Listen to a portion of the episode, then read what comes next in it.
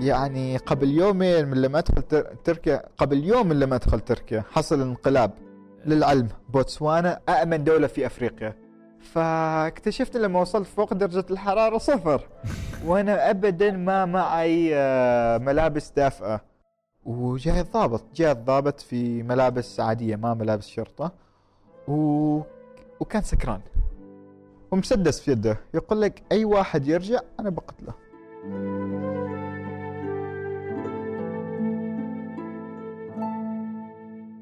أهلا ومرحبا يا أصدقاء. ها نحن عدنا لكم مجددا في بودكاست قفير للموسم الثاني على التوالي. أخذنا فرصة لمراجعة مشوارنا الأول وخططنا لمشوارنا القادم والمليء بالحماس والأفكار المختلفة والجديدة.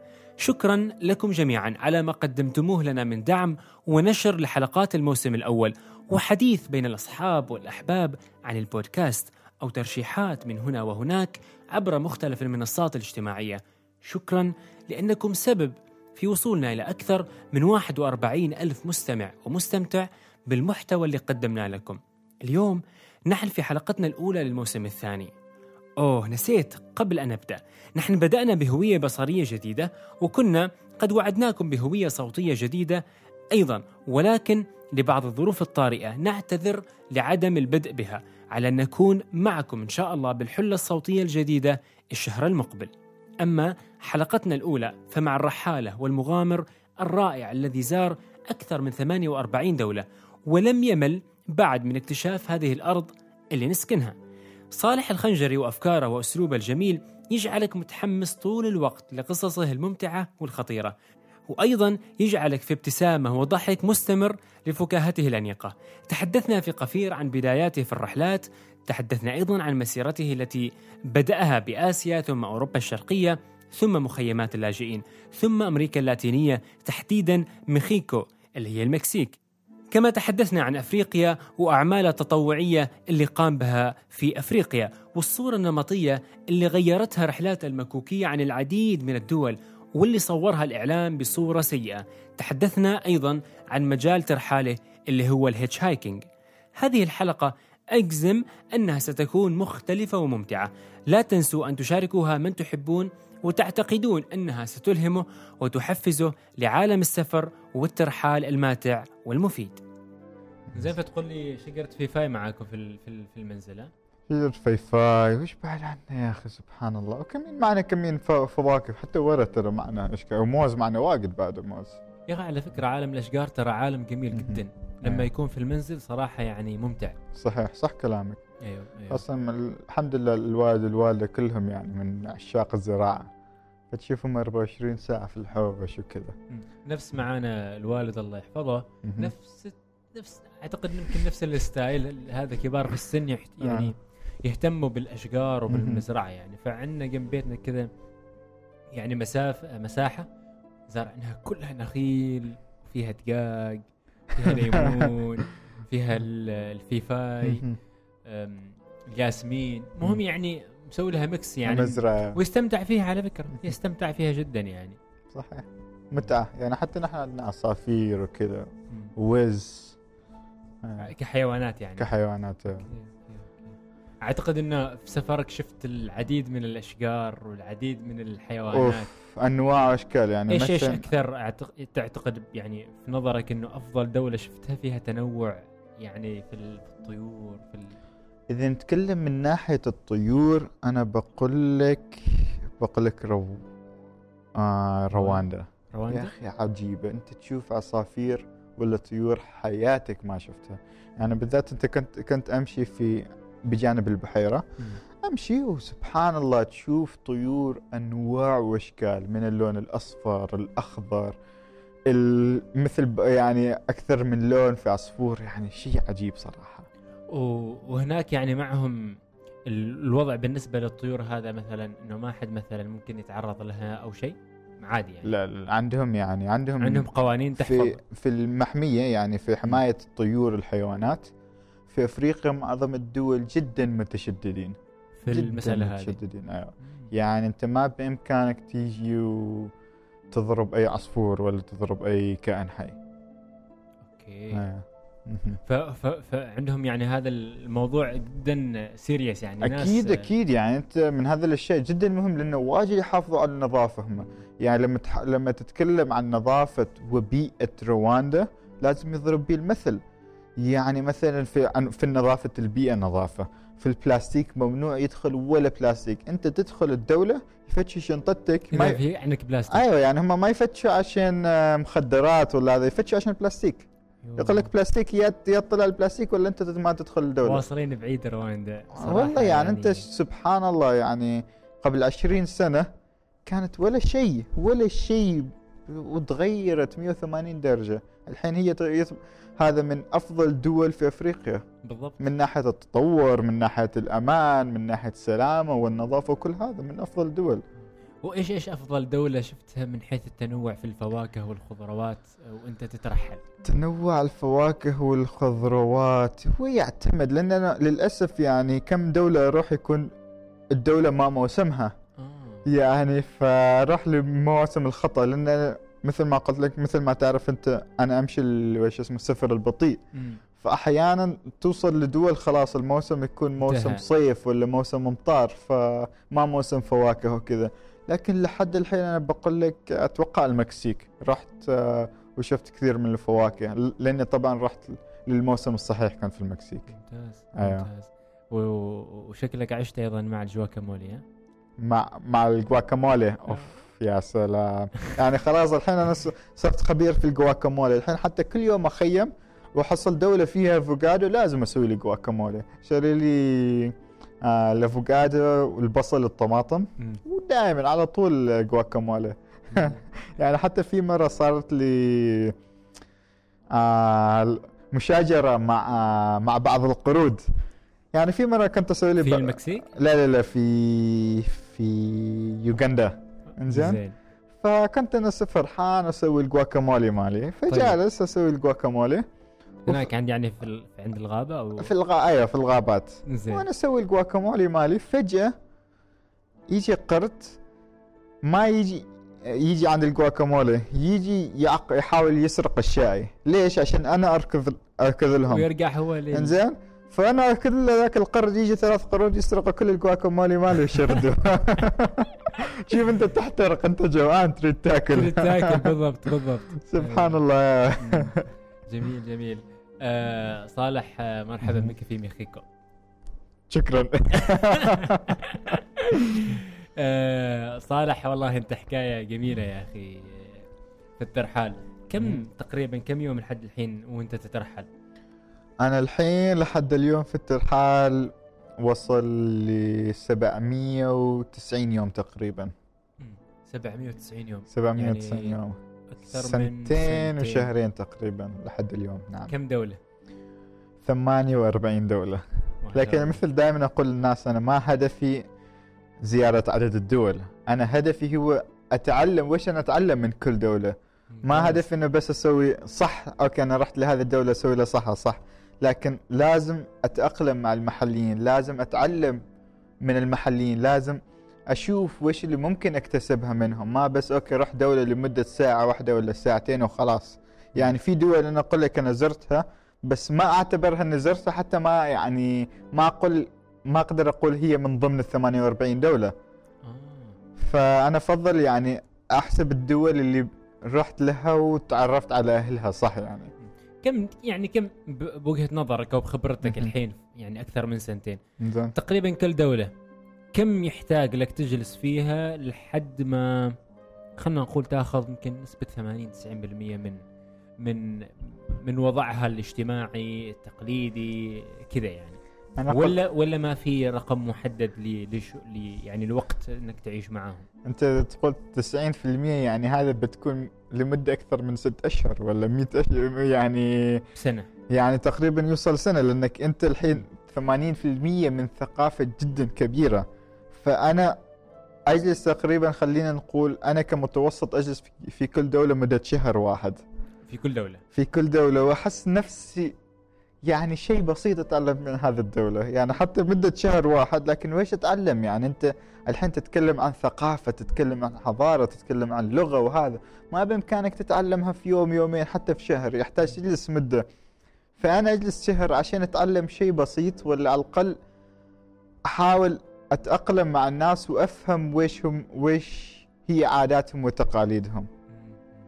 أيوه جميل.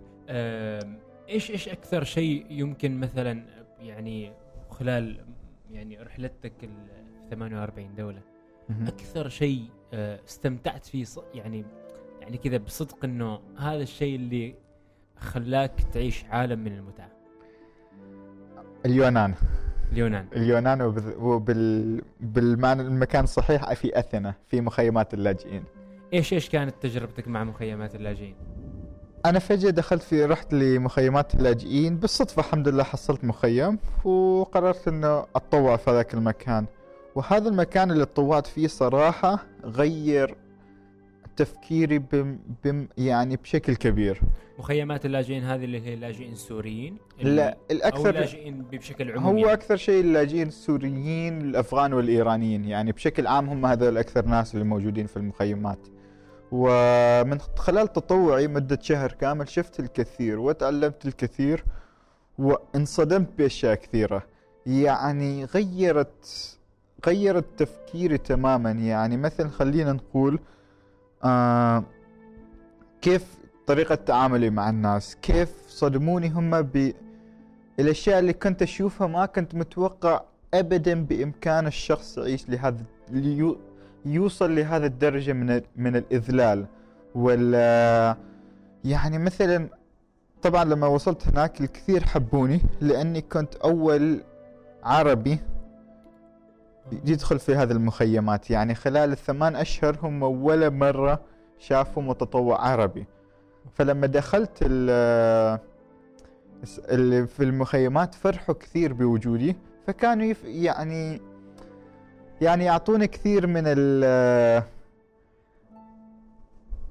ال وش اسمه؟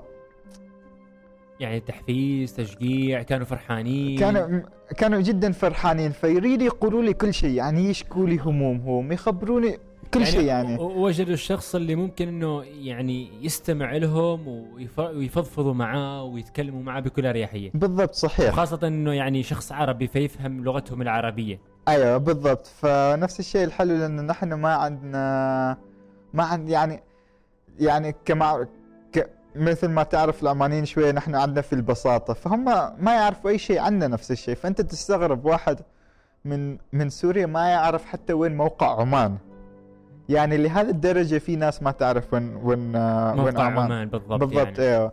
فهم عشان ما يعرفوا أي شيء فكانوا يحبوا يفض... يفضفضوا لي واجد. فمثلا خبروني قصصهم ال- المحزنة قصصهم اللي اللي خلتني أنا أبكي من لما كنت أسمع قصصهم. يعني أنت تتخيل تخيل جدة في عمر السبعينات ولا عمر الس... خلينا نقول في عمر السبعينات ولا الثمانينات. تبيع كل اللي عندها ملابس آه، بيتها كل شيء في في بلدهم ويقطعوا الحدود ويواجهوا للذل يواجهوا لبرودة الجو. زين ويضطروا يحرقوا ملابسهم. يضطروا يحرقوا أثاثهم فقط لأنه يعيشوا يعني يتدفوا من البرد هذا. فنفس الشيء لما يقطعوا الحدود كيف يذلوهم شرط الحدود؟ وبعدين الناس في الأماكن الناس اللي تذلهم وبعدين لما يسمعوا أهاليهم توفوا أولادهم توفوا آبائهم زوجاتهم. فكانوا يحكوا لك بطريقة جدا مؤلمة تخليك خلاص قلبك يتقطع. فمثلا تخيل يعني مثلا أنت هم يدخلوا في هذا القارب المطاطي اللي يتسع لعشرين شخص بس هم يدخلوا في هذا القارب المطاطي تقريبا خمسين شخص. إنزين؟ وهم في حالة ذعر لين وصلوا مثلا إلى اليونان. زين ويعطوهم مثلا ال ال- اللايف جاكيت آه، حتى ما أصلي. زين فلكن الحمد لله لين وصلوا الحمد لله يعني. لكن فتسمع هذا القصص يتقطع قلبك. هو- هو هم هم كلاجئين طبعا يعني خروجهم من من من سوريا كيف؟ يعني خبروك كيف خرجوا من سوريا بالطريقة يعني بطريقة محددة أو بطريقة آه، ملتوية؟ كيف كيف كيف كان وضعهم وهم يخرجوا؟ يعني مجبورين إنهم يخرجوا من بلادهم. وأرضهم؟ ووطنهم. يعني هم قالوا هم باعوا كل أثاثهم باعوا بيوتهم أراضيهم كل شيء عشان يحص عشان يدفعوها لل... للمهربين. يعني المهربين حتى كان ما عندهم قلب. يدفعوا مبالغ جدا باهظة فقط عشان يهربوهم من الحدود من سوريا يروحوا لتركيا. يهربوهم بشاحنات وبعدين يمسكوهم وبعدين لا إذا مسكوهم خلاص ما بإمكانك ترجع فلوسك. يعني هم مثلا خلينا نقول أنت بتدفع 2000 ريال عماني عشان يعني للمهربين عشان يودوك لتركيا. بعدها أول إذا مسكوك مسكتك الشرطة بيقولوا لك لا نحن ما مشكلتنا. فالحين لازم نفس الشيء تجمع مبلغ مرة ثانية وتدفع مرة ثانية. وتدفع مرة ثانية للمهربين عشان تقطع فقط الحدود عشان تهرب من الحدود من تركيا إلى اليونان. هذا أول شيء من سوريا إلى تركيا. وبعدين نفس الشيء من تركيا إلى اليونان نفس الشيء. يعني أنت يعطو يودوك لهذا يعني يودوك في قارب. يقولوا لك هذا القارب فقط آمن ويتسع موجودين 20 شخص. ولما تروح هناك تتفاجأ 50 شخص. هو يدفرهم ومسدس في يده. يقول لك أي واحد يرجع أنا بقتله. يعني عشان لأنك إذا- أنت إذا رجعت بتشتكي لهذا المهرب. فقالوا أنت أي إذا أي واحد يرجع خلاص. بنطلق عليه النار. فهم يلا سلموا أمرهم لله وتوكلوا. لحد ما يوصلوا إلى اليونان. لحد ما يوصل اليونان نعم. وكم بست... كم كم جلست معاهم في في في, في اليونان؟ أنا ج- آه في في في ال- المخيم. في المخيم جلست تقريبا لمدة ثلاث أشهر. يعني متواصل. متقطع آه، متقطع. متقطع جلست شهر بعدين رحت جلست شهر ثاني. وبعدين رحت المكسيك ورجعت جلست مرة ثانية لمدة شهر. لأني حسيت حسيت في في اليونان هناك في أثينا كونت عائلة. كونت يعني حسيت هناك هناك موقع المكان اللي اللي جدا أفرح لما أوصل لهذه المخيمات. فكنت أنا من الناس اللي اول من أوائل المتطوعين اللي يوصلوا للمخيم ومن آخر الناس اللي يطلعوا من المخيم. يعني كنت أروح دائما بشغف أروح للمخيمات هناك؟ آه تروح من أول الصباح ولا يعني كم كانت المدة اللي تقضيها معاهم في المخيم؟ أروح تقريبا من الساعة 12 لحد الساعة 10 في الليل. 12 آه، الظ- الصباح يعني من أو الساعة منتصف الليل. أيوه في في الظهر على الساعة 12 لحد الساعة 10 10 في الليل. أيوه. وايش إيش إيش إيش كانت حياتك معاهم أوقاتك؟ كيف تقضيها؟ أم يعني تستغل فيها مهاراتك أه، تعلمهم تدرسهم تخليهم يشتغلوا معك؟ إيش إيش كانت الأوقات اللي تقضوها هناك؟ هو في أنشطة كثيرة لما نروح هناك لأنه هو ما بس أنت تروح للمخيمات تسوي اللي أنت تريده. ففي- يعني في في في منظمات تساعد في منظمات ترتب أنت وش تسوي وهذا. في المنظمة اللي كنت أشتغل فيها ترتب أنت بشكل يومي وش تريد تسوي في هذا اليوم. فيقول لك من الساعة 12 لحد الساعة 1 أنت تسوي كذا من ثنتين لثلاثة من خمسة لستة. فكذا كان أكثر من نشاط فواحدة من الأنشطة مثلا توزع الأكل آه، توزع الملابس تعطي أنشطة للأطفال اللي هم من السنة إلى الثلاث سنوات بعدين أنشطة من ثلاث سنوات إلى ست سنوات أنشطة الرسم ورش آه، ورش نجارة ورش تصليح سياكل ورش آه، ثقافية ورش تعليمية. فكانت كل هذا في يوم واحد أنت تسوي ورش وتساعد اللاجئين وأحيانا مثلا تسوي تنظم لهم أحيانا نوديهم لمسرحيات أحيانا تودي الأطفال لمثلا أحيانا يكون في مج... آه جمعيات من برا يح... يح... يشل ال- يشل اللاجئين الأطفال وكذا. ويعلموهم مثلا اللغة يعلموهم الرقص يعلموهم الغناء أو يعلموهم أي شيء ثاني فأنت توديهم لهذه الأماكن أو نفس الشيء مثلا لأنك كنت من الناس الوحيدين اللي يتكلموا عربي فكنت أنا كمترجم. يعني مثلا اشيل اشيل المرضى أوديهم للمستشفيات وأكون أحاول أترجم لهم. ترجم لهم. أي نعم. فنفس الشيء يعني أحيانا مثلا يكون في أنشطة ليوم ك... ل... أو فعاليات لمدة تقريبا يكون لمدة يوم كامل. فنجلس نجهزه لمدة أسبوع كامل. لنجهز هذه الفعالية. ممتاز. ممتاز ممتاز كم كانت أفراد عدد أفراد العائلة معك؟ ما شاء الله. المتطوعين نحن كنا تقريبا ك 20 ل 30 شخص لأن هم في متطوعين يجوا لمدة أسبوعين في متطوعين للشهر في متطوعين حتى لست أشهر فيعتمد على المتطوعين لكن الحين عندهم قانون اللي ما بإمكانك تتطوع هناك لمدة أقل من من, من شهر واحد يعني لازم شهر أيوه لأنك أنت اللي يتطوع لمدة أسبوعين ما بتحس بأي شيء يعني أنت تحتاج على الأقل عشر أي- أيام عشان تتأقلم في المخيمات فقط هناك المخيم، أيوه, أيوة. أيوة. فكيف أنت تروح لمدة أسبوعين ويش بتسوي له... لهؤلاء؟ الناس أيوه مم. فهم يريدوا الناس يكون على الأقل يعرفوا يعرفوا وش هم يسووا بالضبط أيوة. ويكون عندهم يعني يسووا تغيير في المخيمات يسووا يعني يعلموا الناس وكذا. ما يريدوا الشخص مثلا يجلس لمدة عشر عشر أيام فقط أنه نسوي أشياء بسيطة فقط. هم يريدوا ناس يسووا التغيير في المخيمات. ممتاز ممتاز. مهم. آه، آه، آه، تذكرت الصورة اللي نزلتها وأنت تستمتع إنك يعني ترجع إلى إلى إلى أثينا مع عائلتك ال- ال- العربية اللاجئين اللي موجودين هناك. أكيد. أيوه أيوه. أه بترجع مرة ثانية؟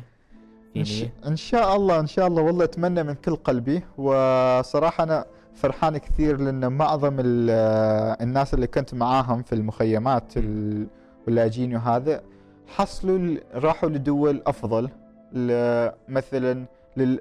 آه، عشان يلتموا بأسرهم. ولا مثلا في كثير من الناس راحوا لألمانيا خلاص الحين عايشين في ألمانيا. يدرسوا في ألمانيا و... ويعيشوا هناك لمدة طويلة. وأيضا سافروا يعني بطريقة شرعية إلى ألمانيا؟ أيوه أيوه أيوه بطريقة شرعية نعم. أيوه, أيوة. فوصلوهم هناك بطريقة شرعية. آه، أنت يعني الحين تعيش يعني أو جالس تقرب يعني السياحة الفردية وخاصة أنك يعني تقريبا أكثر من 40 45 دولة وهي- وأنت يعني طبعا جبتها وحدك يعني زرتها وحدك. يعني مثلا آه، آسيا لمدة آه، ستة أسابيع. المكسيك آه لمدة أكثر من 90 يوم ما تشعر ما تحس إنه هذه السياحة الفردية خطيرة آه كيف قدرت تنسجم معها يعني لأنه هذا التساؤل. آه ممكن إنه يعني يرد لي أو غير من الأشخاص اللي ممكن إنه يستمعوا لل يستمعوا للحلقة يعني أو يستمعوا ل... ل... لصالح وحدة وهيتش هايكينج آه مع خيمته. آه، فكيف كيف تأقلمت مع الوضع يعني؟ هو أنا عن نفسي أحب جدا إنه أسافر وحدي أفضل من لما اسافر مع شخص ثاني. بالذات أنا أحب أسافر مع شخص ثاني فقط ليكون لفترات جدا قصيرة يعني مثلا لمدة أسبوع أو عشر أيام فقط. لكن أفضل الس- السياحة الفردية لأن هي تعطيك نظرة جدا مختلفة عن العالم.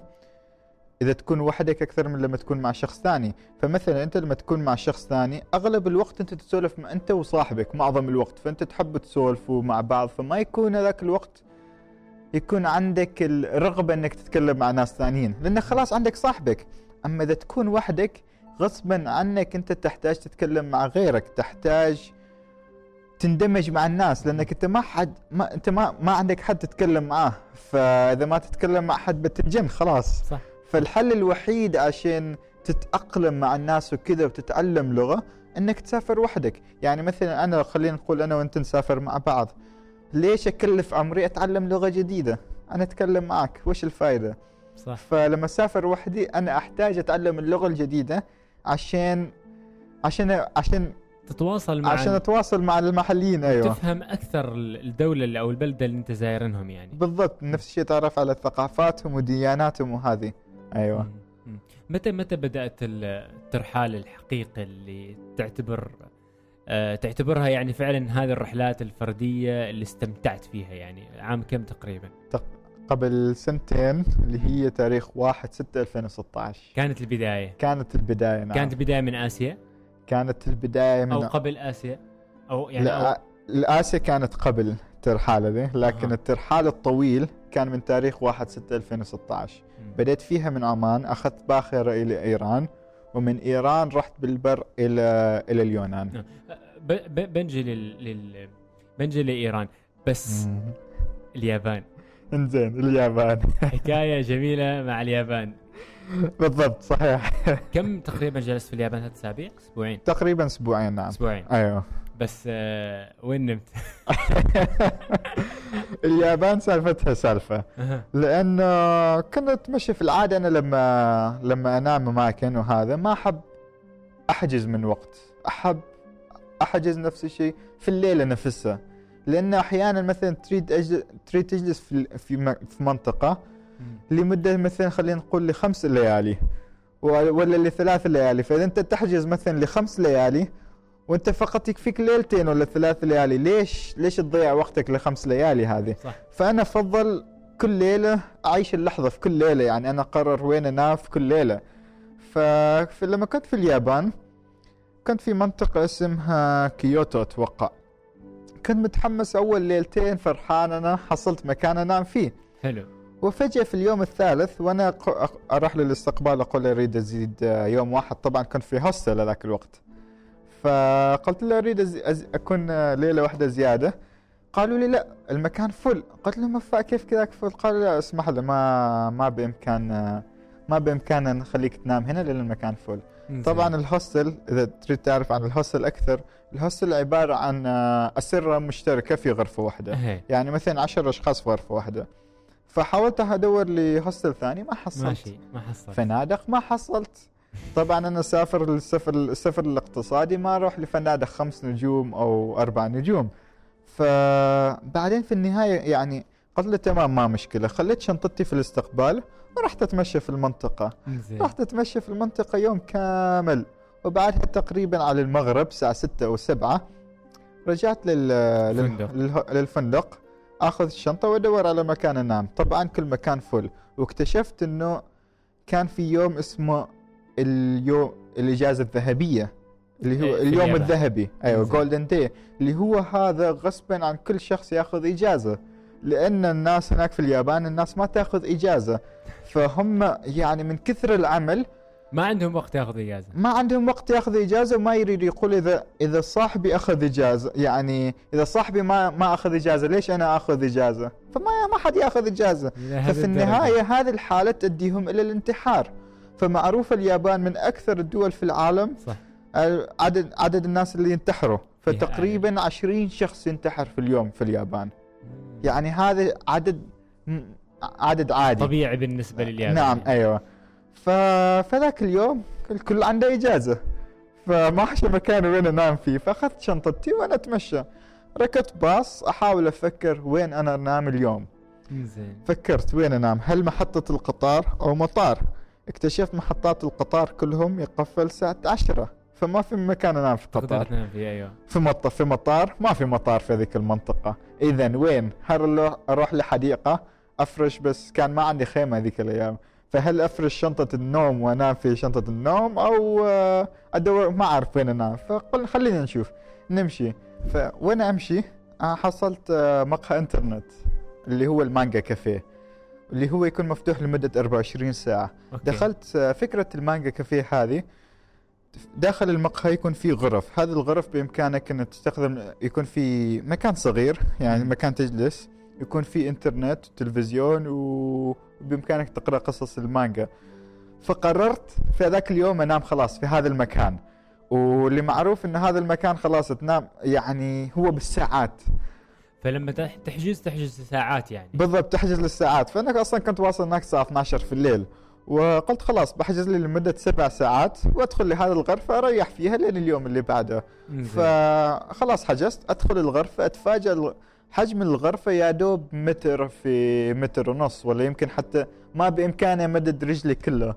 ف زين. قلت يلا ما مشكلة خلينا ننام هنا يوم واحد و...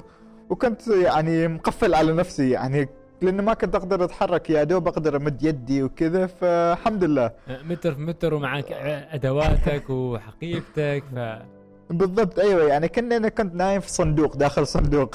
زين. فنمت لمدة سبع ساعات والحمد لله يعني على طول سبع الصباح قمت وطبعا ما نفس الشيء أريد أتمشى في هذه المنطقة بس نفس الشيء ما في مكان أنام في اليوم اللي بعده.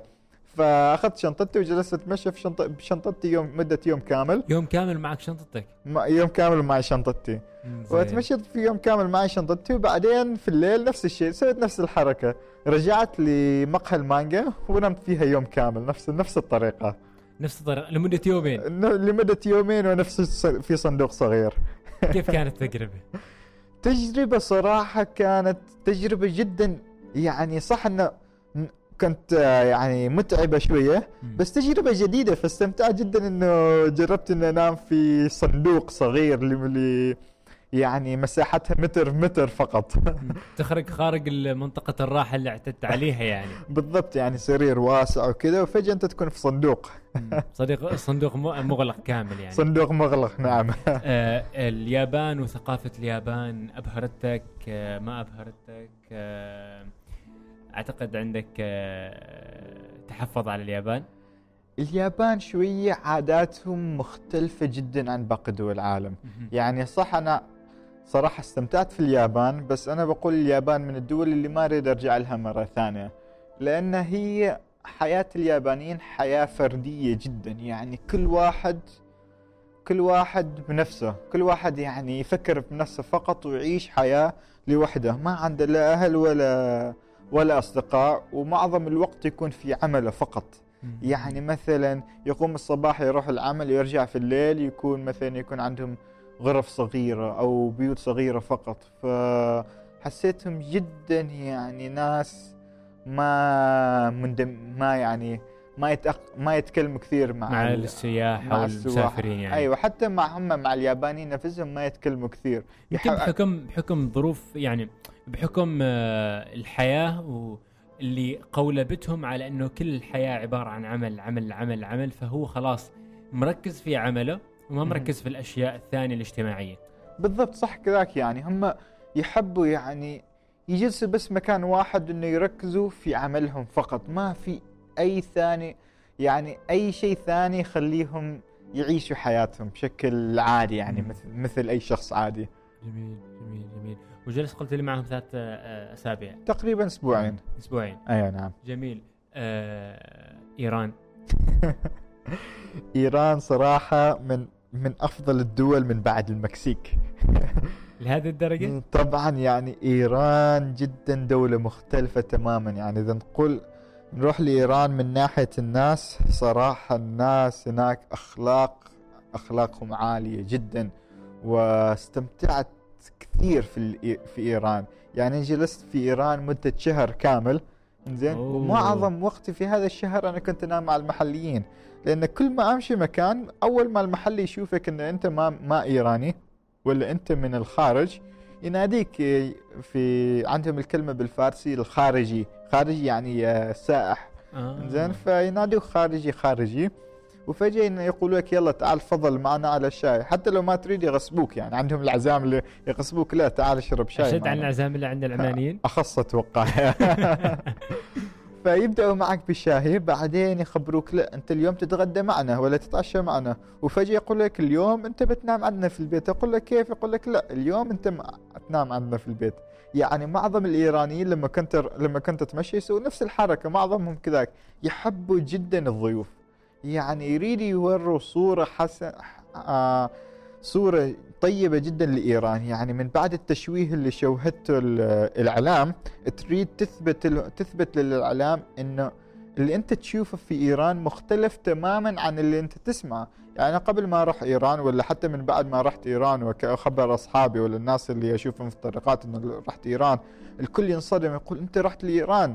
هذه معروفة إيران من أكثر الدول خطورة. أنا قلت لهم لا هذه فقط صورة نمطية. أما إيران من أحسن الناس اللي جالي أشوفهم صراحة.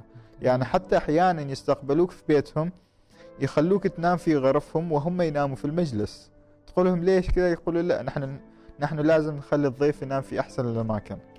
وهذا في العاصمة ولا الأماكن اللي هي القروية بعد؟ كل مكان كل مكان في القرى في العواصم وفي المدن الكبيرة. كل عندهم نفس ال... نفس التفكير. كم كم مدينة تقريبا أنت مريت على إيران؟ أنا تقريبا مريت لي ستة أو سبعة مدن ومن ضمنها تبريز من ضمنها تبريز نعم كيف كيف وجدت جمال تبريز وتصاميمها الجميلة؟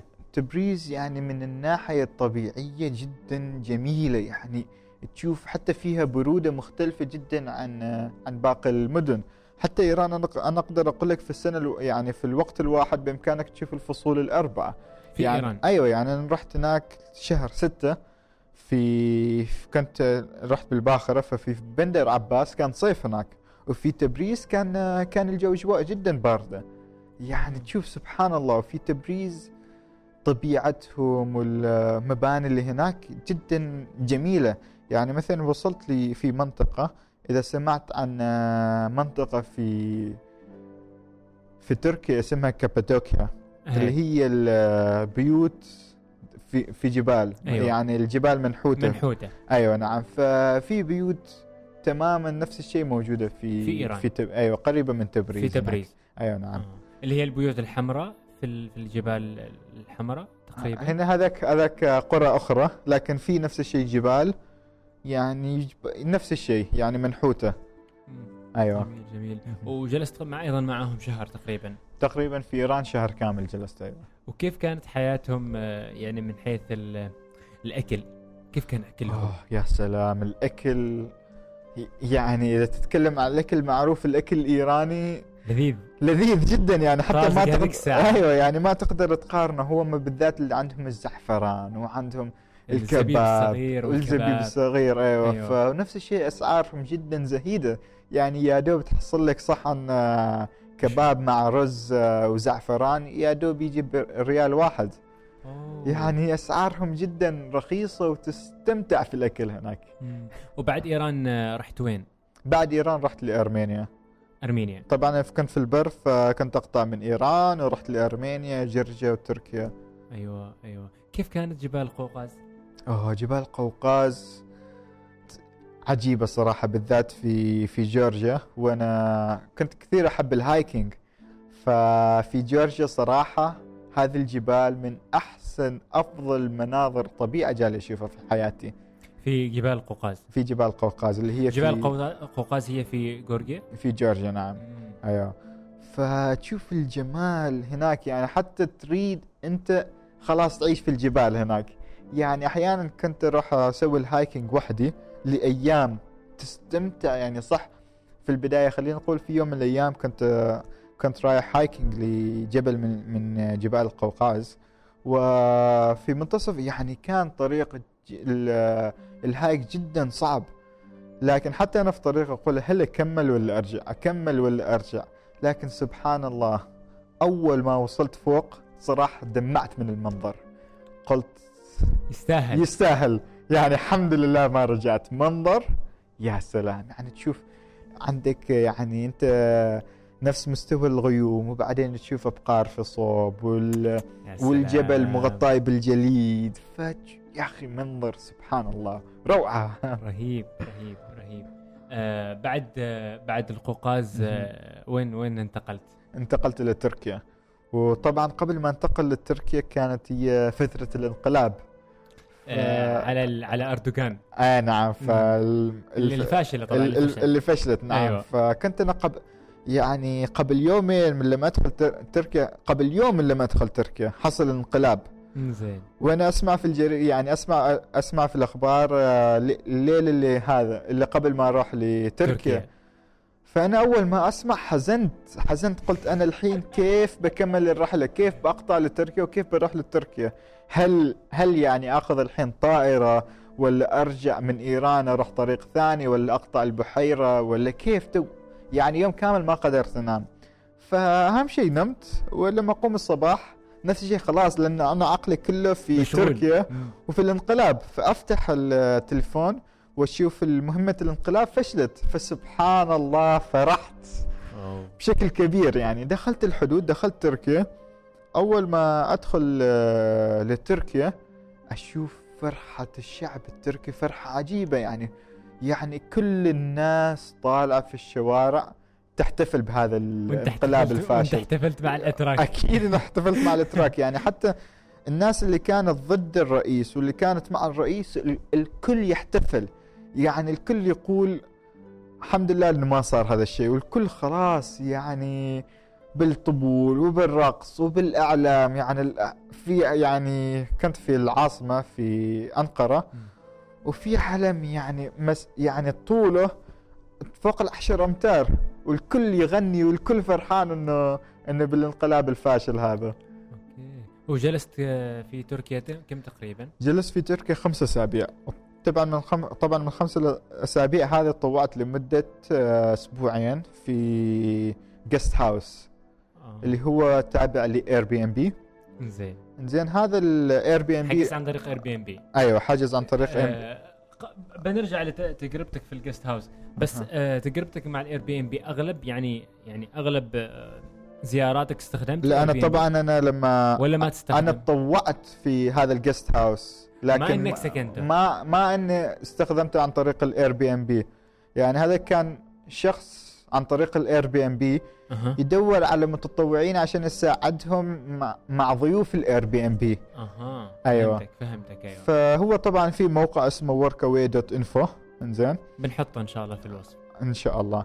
فهذا الموقع اللي بإمكانك يعني تعمل اشتراكيه لمدة سنة كاملة بقيمة 25 ريال تتطوع في أي مكان في العالم. فأنا قررت أتطوع في تركيا عند هذا الجست هاوس زين وكانت جدا تجربة فريدة من نوعها. لأن أنا يعني جلست مدة أسبوعين وكانت مهمتي في هذا الجست هاوس إني أستقبل ضيوف علي أطبخ وطبعا أنا ما كنت ابدا أعرف أطبخ فت- فاضطريت أتعلم أطبخ. آه كنت أهتم بالحيوانات لأن كان في الجست هاوس كان عندهم مزرعة صغيرة. فكنت أهتم بالحيوانات كنت آه كنت أهتم بالزراعة. ف وكنت نفس الشيء أصلح الأثاث اللي عندهم أصلح الدراجات الهوائية وهذه الأمور. فكنت يعني على حركة دائمة في في الجست طول هاوس اليوم مع الجست هاوس ها؟ بالضبط أيوه لمدة أسبوعين. ففي هذا الوقت يعني حتى حبيت سالفة الزراعة حبيت سالفة البناء لأن أنت تجرب أشياء جديدة. جديد عليك أيوه فإذا يقول لك صاحب ال في الجست هاوس يقول لك كيف ممكن تسوي كذا؟ بقول يلا ما مشكلة نجرب. فجربنا كثير أشياء واستمتعنا لأن نفس الشيء الجست هاوس كان في غابة. انزين؟ يعني المكان مكانه في غابة. في غابة مكان هادئ. ما ما عندك ولا بيت جنب جنب الجست هاوس هذا. وعلى ممتاز. بعد وتاخذ سيكل على بعد آه كيلوين بتشوف آه في شاطئ. فيعني انت الحين داخل الغابة هدوء تام.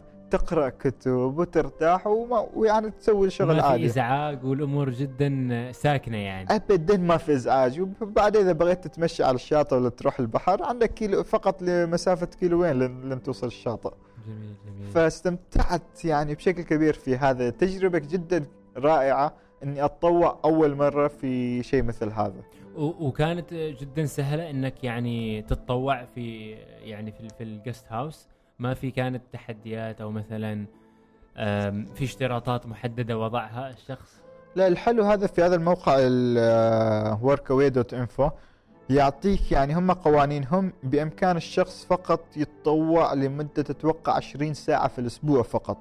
آه، يعني ويجب أن يوفر عندهم قوانين كذا إنه. بالضبط أيوه يوفروا له. يعني مثلا أحيانا يشتغل 20 ساعة وخلال ال 20 ساعة إذا مثلا بغيت يشتغل أربع ساعات زيادة يعني خلينا نقول مدة 24 ساعة في الأسبوع لازم يوف... توفر له السكن والأكل. يعني أكل ثلاث وجبات. أنت كجست هاوس توفر له هذه الأشياء. ال... ال... كالشخص اللي يستقبل المتطوعين أيوه. لازم يوفر للمتطوعين سكن بلاش ويوفر لهم الأكل ثلاث وجبات ببلاش. آه، فهمتك أيوه. وتجربتك مع الأكل في ال في ال في ال guest house كيف كانت؟ كانت تجربة يعني أول مرة أطبخ فالحمد لله كان آه، إيش كنت تطبخ؟ يعني الفطور الغداء العشاء؟ هو أكثر شيء الفطور أنا أعرف أسوي بيض فقط. بس أعتقد إن الرحلة هذه أو رحلتك ال hitchhiking علمتك كيف تطبخ أكثر؟ بالضبط يعني إذا تقارن آه، في تركيا في أيوة. بداياتي كيف كنت أطبخ فقط بيض إنزين ورز الحين لا الحين الحمد لله يعني لأنك بشكل يومي صرت أطبخ. غصبا عنك. غصبا عني لأن لازم آه، لازم أعيش نفسي. فالطبخ كان بشكل يومي. جميل جميل. آه، بعد بعد بعد بعد تركيا رحت طبعا أنت إلى تجربتك في أثينا. أو بعد تركيا- أمريكا اولا لا بعدين أول آه، من بعد تركيا تمشيت حول ال- دول ال- ال- البلقان.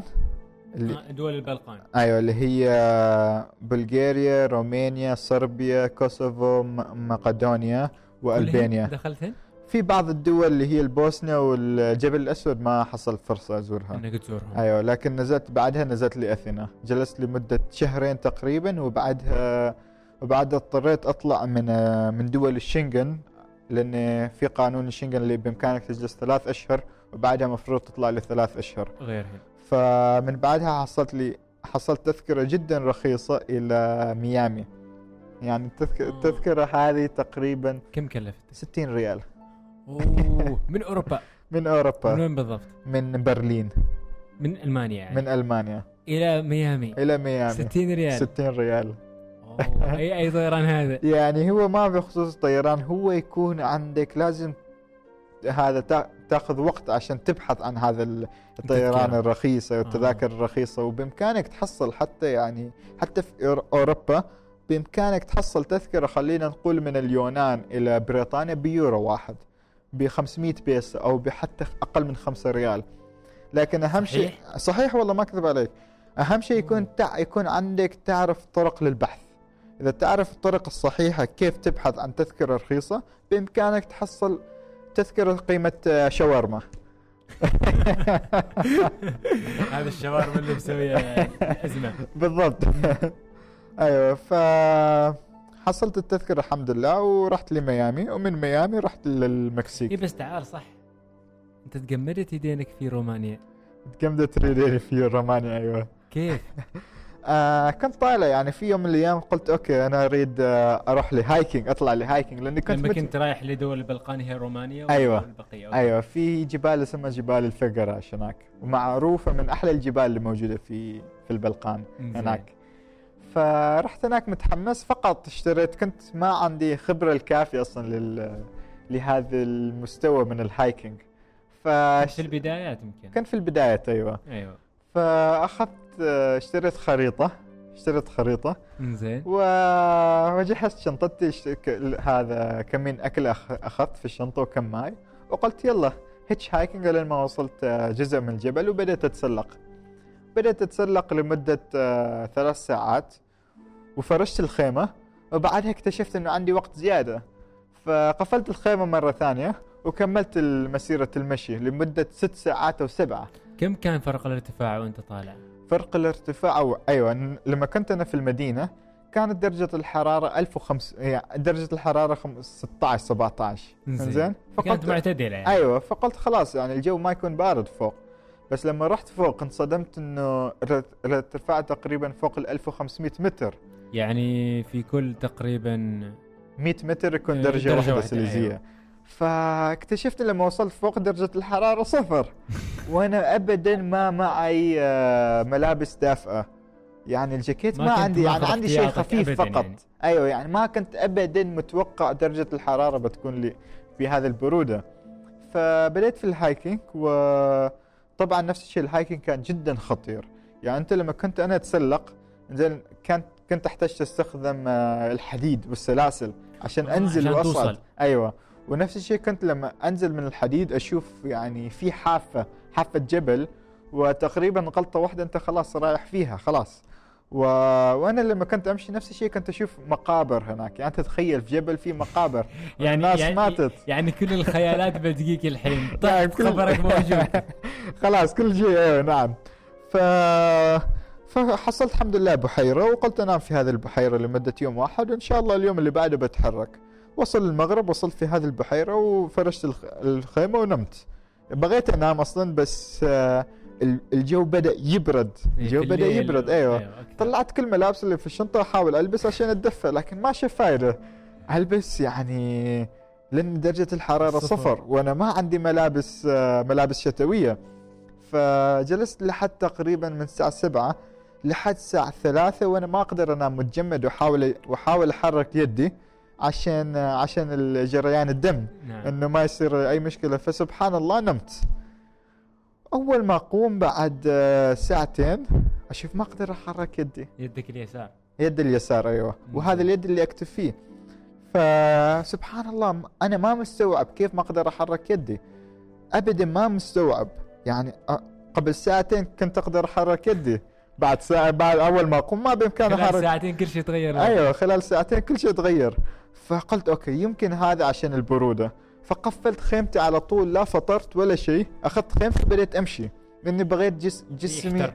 يحتر أيوه. زين. فطلع الشمس بديت أمشي لمدة آه، ساعة ساعتين. وطبعا متخوف بعد بعد ساعة ساعتين أشوف بعدها يدي نفس الشيء. يعني الحين تخيل أنت يدك اليسار ابدا ما تقدر تحركه. أنت في ظهرك تقريبا فوق ال 20 كيلو جرام أنت لابس آه، يعني تحمل فوق 20 كيلو. ثقل ثقل يعني كل أغراضك وتنقلك يعني. أيوه فوق ال إنزين. 20 كيلو. وأنا يد واحدة ما ما خلاص. مفروض ما أكمل لازم أرجع. بس وأنا أريد أرجع استوعبت إنه ما بإمكاني أرجع لأن لازم أستخدم سلاسل. وفي حافة هناك. ف وي- ويد واحد بس أنا أقدر ما أقدر أستخدم يدين. فت... فتور... فتوهقت ذاك الوقت. فوش أسوي؟ الحل الوحيد إنه لازم أمشي لمدة يومين لين أوصل المنطقة المطلوبة. هذه أقل يعني طريق مختصر هذا. لو- هذا بعد يومين مختصر. مختصر هذا لازم أمشي يومين. إنزين. ف فعلا إنك تورط. نعم انه تورطت وما في إرسال ما في شيء يعني. حتى ولو إذا تتصل تتصل من آه للعلم. قبل التسلق بيوم واحد. خلص تأمين السفر يعني خلاص. يعني أنت خلاص. وأنا ما استوعبت إلا بعدين إنه تأمين السفر مخلص. وأنا قلت لا بخ ب... بسوي التأمين من بعد ما أرجع وأنا من أرجع،. أيوة. وأنا راجع. وحصلت المشكلة وفينا في الجبل. فاهم شيء بديت امشي لمدة يوم كامل بيد واحدة يعني كان جدا حتى تلفوني ما أقدر امسك بيدي لأنه خلاص ما أقدر احرك يدي ابدا. بالضبط بالضبط. فحاولت يعني حاولت آخذ طريق مخت... آه، مختصر اللي هو مدة يومين لكن كان فيه صعوبة أيضا لأن أنا الحين مضطر أنزل أق... آه يعني أنزل لمس... هذا مسافة إنه عشان درجة الحرارة تزيد. يعني أنا ما أريد أنام ليلة ثانية في درجة حرارتها. صفر. أيوه. فاضطريت أنزل ل 1000 كيلو ل 1000 متر تحت ال- ل- الارتفاع 1000 متر. فعشان على الأقل 10 درجات أقل مني. تزيد ف... يعني، أيوة. أيوه. فكان جدا ال- الجبل منحدر عشان أنزل لهذه المسافة. فلكن جدا توهقت لين لين وصلت يعني أيوه لكن كنت أقول في عقلي هذا التحدي. زين صح أنه من أصعب التحديات لكن ما عندي أي حل ثاني. إذا أنا ما وصلت تحت من بينقذني؟ وش بيصير؟ وكيف أصلا بيعرفون إذا ما في إرسال؟ بالضبط أيوه. فكان غصبا عني إنه إنه أنزل آه، إنه أنزل في هذا الطريق فقط. صح كان بين فترة وفترة أشوف ناس فوق الجبل. لكن الطريق اللي اخذته شوية طريق ما كثير ناس يستخدموه. لكن في هو في طريق بس لأن هذا أسهل طريق إني أوصل أطلع من الجبل. فالحمد لله الحمد لله نزلت من أصعب هذا نزلت من الجبل وباقي كم كم كيلو متر يعني يعني من بعد ما يدي ما قدرت أحرك يدي اضطريت أمشي ل 15 كيلو. لين حصلت الحمد لله بعد كان في مكان كان في مأوى. زين فالحمد لله نمت في المأوى في ليلة وبعدها في, اللي في اليوم الثالث اضطريت أمشي ل 15 كيلو لين وصل غيرهن. غيرهن لين وصلت الشارع زين. ومن الشارع نفس الشيء ما كان في مدينة هناك فاضطريت أسوي hitchhiking أوقف سيارات لمسافة 150 كيلو متر. فأنا خلاص منتهي. منتهي تماما. يعني ما قدرت أنام لمدة يومين من يدي من البرودة وهذا وبعدين ال hitchhiking وبعدين الإرهاق اللي فيني. خلاص يعني واصل. أول ما وصلت وصلت لي hostel تسبحت حاولت أسوي فوطة ساخنة عش... عشان ليدي. عشان شوية تحسن بس ماشي فايدة. ابدا. ماشي فايدة ابدا. إلا بعد شهر إلا بعد شهر عاد ذاك الوقت تحسنت يدي يعني. شهر اخذ شهر كامل لين رحت مستشفى هناك أو شيء؟ رحت مستشفى تقريبا بعد أسبوع لأن قلت okay يمكن بيتحسن. تعرف يمكن بيتحسن ترى هذه فقط آه، من البرد. أيوه. فلكن ما تحسنت يدي الا إلا بعد حتى لما رحت عند الطبيب. قال لي حاول تضغط على شيء. فتصدق يعني حتى قبضة الطفل كانت أقوى من قبضتي. ما قدرت أبدا أضغط على أي شيء أبدا يعني. ما في أي عضلة كانت تشتغل في يدي. فحتى لما كنت أكتب كنت أضطر أستخدم يدي اليسار اللي ما أعرف- اليمين. اليمين أقصد أيوه اللي أيوه. ما أعرف أكتب به. أيوه فالحمد لله من بعد الحمد لله شهر على سلامتك يا الله. يسلمك. زين بس آه إيش ال- الحين؟ أنا أريد أرجع شوية آه، وتخيل معي كأني أنا أدخل عقلك يعني. إيش كانت الهواجس؟ إيش كانت الحديث اللي داخلك في هذه اللحظة؟ وأنت لما اكتشفت يدك إنها ما تتحرك كيف كنت تتكلم مع نفسك؟ إيش كانت نفسك تقول لك؟ كيف أنت تعاملت مع هذا الموقف؟ يعني أنا أنا الحين مثلا أتخيل إنه لو فرضا فرضا إنسان مثلا في بدايات مشواره مثلا hiking أو ال hiking أو حتى أعتقد إنه هرمون ال- الأدرينالين تبعه وكل ال- الحوادث أو الأحاديث الداخلية راح تتكلم بطريقة سلبية. كيف استطعت إنك ما زلت تكون أو إنك تبقي على تركز إن طاقتك الإيجابية تكون موجودة. لأن في أحيانا إنه ممكن يغمى عليك تفقد طاقتك آه ما حد يعرف عنك آه كل شيء يعني يتكالب عليك وبالتالي ما تسوي شيء. يعني. إيش كيف كانت؟ أنا هذا ال- الحين يعني اريد يعني حتى أنا أستفيد منه يعني. كيف كنت تتكلم مع نفسك؟ صحيح بالضبط. يعني وأنا نازل من الجبل زين في هذه اللحظة كل اللي أفكر فيه هل هذه النهاية؟ فقط ست أشهر من الرحلة وخلاص. يعني وش وش وش بيصير؟ هل يدي خلاص للأبد بيكون كذاك. وعائق إنه ما تخلينا أكمل. أيوه عائق ولا ويش؟ هل بأحجز تذكرة أرجع البيت من أول مدينة أوصل فيها؟ هل آه، خلاص بيتوقف السفر فكانت كل مساء كل هذه الأسئلة تيجي في عقلي. ويش بيصير؟ ويش اللي بيصير يعني؟ حتى كنت جدا متخوف يعني. الحين يدي كذاك. هل لازم أرجع لعمان أتعالج؟ لازم أروح لدولة ثانية أتعالج؟ فأول ما رجعت الفندق نفس الشيء جلست أدور على تذاكر رجوع لعمان أصلا. رجعت أدور قلت يا الله إذا صار أي شيء لازم أكون جاهز أنا. فحصلت فتحت التذاكر. فشفت يعني حتى الحمد لله وصلت هناك استشرت آه، كم طبيب وسألت عن هذه المشكلة. فقالوا لي الحمد لله يعني بإمكانك يعني بس قالوا لي خذ كم دواء وكذا وكذا وإن شاء الله بخير. فالحمد لله أنا من النوع اللي أحاول دائما أتفائل بالخير. وقلت من بداية الرحلة أنا سلكت هذا الطريق فكل شيء له عواقب. فلازم يعني- اتحمله بالضبط فلازم تتحمل. يعني مثلا أنت خلينا نقول لاعب كرة قدم فلم إذا تتكسر إذا يتكسر رجلك هذا الشيء متوقع. يعني أنت طبيعي. تتوقع انك خلاص رجلك بتتكسر لأن أنت أخذت هذا الطريق ولازم تتقبل هذه العواقب. فخلاص في عقلي أنا مبرمج إنه مهما يص... أي شيء يصير لي في هذه الرحلة أنا لازم أتقبل هذه العواقب. فالحمد لله من عشان أنا أتقبل هذه العواقب فكان جدا سهل إني ما كنت أفكر ابدا بالسلبيات. يعني ما كنت أتذمر ابدا لأنه خلاص قلت إنه هذا اللي حصل هذا اللي حصل ولازم أتقبله. أنا واقع واقع فيها يعني. بالضبط. فما عندي فرصة إني أجلس اندب حظي يعني أو أو أو أو أحزن أو شيء يعني. بالضبط لأنه خلاص حصل اللي حصل وش وش بسوي الحين؟ جميل والله صراحة تجربة جميلة جدا. آه، مخيكو الساحره مخيك اللي سحرتك واسرت قلبك. آه، بعد بعد الأسبوع الأول من لما نزلت فيها يعني. خاصة إن الأسبوع الأول كان أنت تتوقع شيء بس قال أو إن بنيت صورة نمطية عن المكسيك بشيء. فلما عشت بعد الأسبوع الأول أو الأسبوع الأول كل شيء اختلف. سبحان الله تصدق وأنا طبعا مثل ما قلت لك نزلت من ميامي وميامي رحت المكسيك. المكسيك فأنا في الطائرة أنا أتعرق من الخوف. صراحة متعرق من الخوف خيفان ما أعرف إيش اللي بيصير هناك. مخدرات وقتل وعصابات بتواجهك يا صالح. أيوه يعني أنا ما أعرف ما عندي أي خلفية. ومثل ما تعرف الإعلام يعطيك صورة جدا سيئة عن المكسيك وفي الأفلام يقول لك okay أي مكسيكي خلاص هذا تاجر مخدرات مم. هذا فيه وشم قصير مع مسدس ومتين ويريد يضاربك بس راعي مشاكل.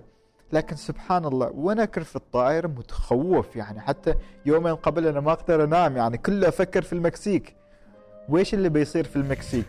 أنا ما أعرف أتكلم اللغة الإسبانية ابدا. يعني يا دوب أعرف أتكلم عد من واحد إلى ثلاثة. غير كذا ما أعرف أي شيء في الإسباني. الاسبانيه أيوه ودخلت دولة ما حد يتكلم إنجليزي. فأنا في الطائرة متخوف. لين وصلت لين وصلت المكسيك. المطار. أو لين وصلت المطار. أو أول ما أوصل المطار أوصل عند شر... شرطي ال- الجوازات. الجوازات. يشوف على جوازي خلاص يختم كل شيء وقال welcome to Mexico شاف علي يعني شاف علي وقال لي welcome to Mexico سبحان الله هذه الكلمة فقط خلت خلتني شوية أهدأ خلتني كل ذيك الأشياء اللي كنت تفكر فيها في الطائرة راحت. بالضبط أيوه يعني أنا قلت أول ما اوصل المطار باخذ تاكسي إلى الفندق على طول. هذا كان تفكيري. أول ما وصلت المطار وأول ما قال شرطي ال- الجوازات هذا ارتحت. أول ما طلعت هناك رحت أخذ لي باص عام مباشرة. يعني مباشرة أخذت باص عام تمشيت بشنطتي إلى إلى الفندق. ويعني سبحان الله يعني يعني هذه فقط اللي كانت البداية. ونفس الشيء كنت على حذر لأن أنا ما أعرف أي شيء من آه في هذه المكسيك. الدولة أيوه. مم. لكن خلال الأسبوع ال- الأول من لما كيف اتكلم أتكلم مع الناس وأشوف كيف كل واحد يرحب بيك. ويستقبلك وبإمكانك تتكلم مع أي شخص بدون أي مشكلة. سبحان الله تغير نظرتي عن المكسيك 180 درجة. يعني من من دولة كنت أخاف حتى يعني كان قلبي يدق وكنت متوتر ما أقدر أنام. إلى أفضل دولة في حياتي. يعني شوف الفرق الكبير يعني سبحان فرق شاسع. يعني ال- ال- المكسيك صراحة غيرت تفكيري عن الصورة النمطية وعن الإعلام. يعني من بعد ما رحت لإيران ومن بعد ما رحت للمكسيك يعني صرت الإعلام ما صدق أبدا أي شيء اللي يصير في الإعلام. سبحان الله أنت يعني من محاسن الصدف رحت دولتين الإعلام فعلا شوه صورتهم بشكل غير طبيعي.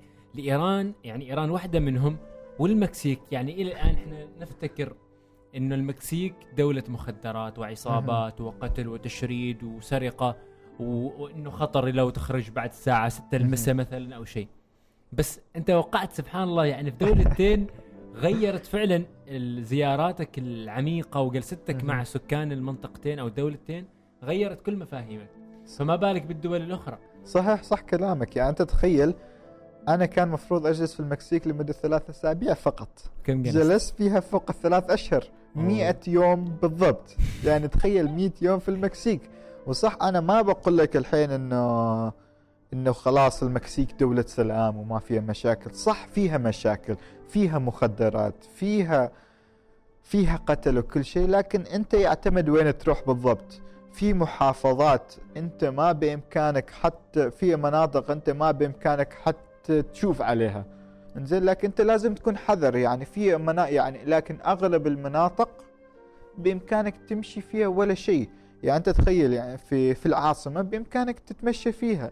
والمشكلة في العاصمة مثل أي عاصمه مثل أي مدينة في خلينا نقول في دول أوروبية لازم تهتم في في أغراضك يعني مثلا تراقب نفسك تحتاط من كل شيء يعني. بالضبط يعني ما ما تقول خلاص إذا انسرقت في المكسيك خلاص هي دولة خطيرة. أنت بإمكانك حتى تنسرق في لندن بإمكانك تنسرق في ال... في, باريس. في باريس أيوه. في هذه الأماكن فما. ما إذا صار لك موقف ان انسرقت خلاص تقول تعمم المكسيك. على كل شيء. بالضبط أيوه فالمكسيك دولة غير صراحة. يعني مثلا واحدة من المواقف اللي صارت لي كنت أسوي ال hitchhiking هناك.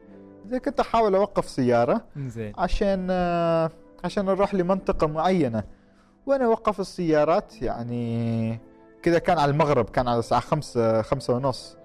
فعلى المغرب كاك أول آه، جتنا سيارة مرة السيارة شافت علي بعدين رجعت مرة ثانية وبدأ يكلمني بالمكسيكي. طبعا هذا كان من بعد شهر ونص شهرين. فكان عندي شوية أساسيات اللغة, اللغة الإسبانية. زين فبدأ يكلمني ونفس الشيء هو كان عنده شوية آه، اساسيات اللغة الإنجليزية. فبدأنا نتكلم وين رايح وكيف تروح. قلت له أنا رايح لمنطقة تبعد من هذا المكان لمدة 300 آه، 300 آه، مسافة 300 كيلومتر. فقال لي خلاص أنت أوصل. ما ما بإمكانك تسوي hitchhiking هنا.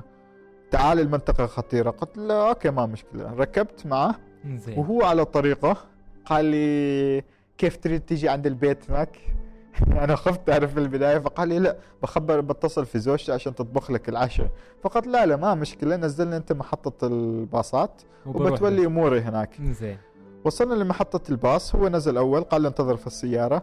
وقال لي وراح يسأل وبعدها رجع لي وقال ماشي أي باص يروح للمنطقة اللي تريد تروح لها.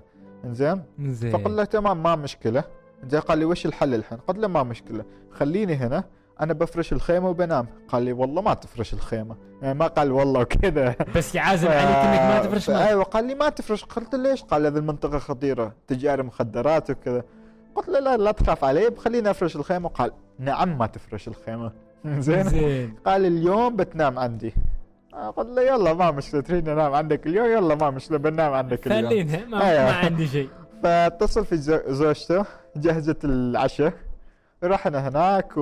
وما شاء الله جهزوا لي العشاء و... وجهزوا لي غرفة أنام فيها وكله. ومشاني حتى في في القرية اللي هو كان موجود فيها. وكل الناس معظم الناس في القرى منصدمين. منصدمين يقول لي هذا سايح. الشخص من وين جاي؟ سايح. هذا غريب علينا من وين جاك الين زين فالكل منصدم يعني من وين هذا الشخص الحين طلع؟ يعني من وين؟ فأهم شيء استقبلوني حتى أهالي القرية استقبلوني. واليوم اللي بعده زوج زوجتي طب آه، جهزت لي الفطور. وأخذنا الرجال مرة ثانية. إلى أخذنا المحطة. إلى المحطة لكن ما نفس المحطة لأن ما فيها. باص. المحطة اللي بعدها. كم تقريبا؟ تقريبا ياخذ تقريبا نص ساعة 45 دقيقة أوه، تقريبا. مسافة بعيدة. مسافة بعيدة أيوة. فقلت له ما في داعي بسوي hitchhiking قال ما تسوي hitch أنت ما بتسوي hitchhiking الحين.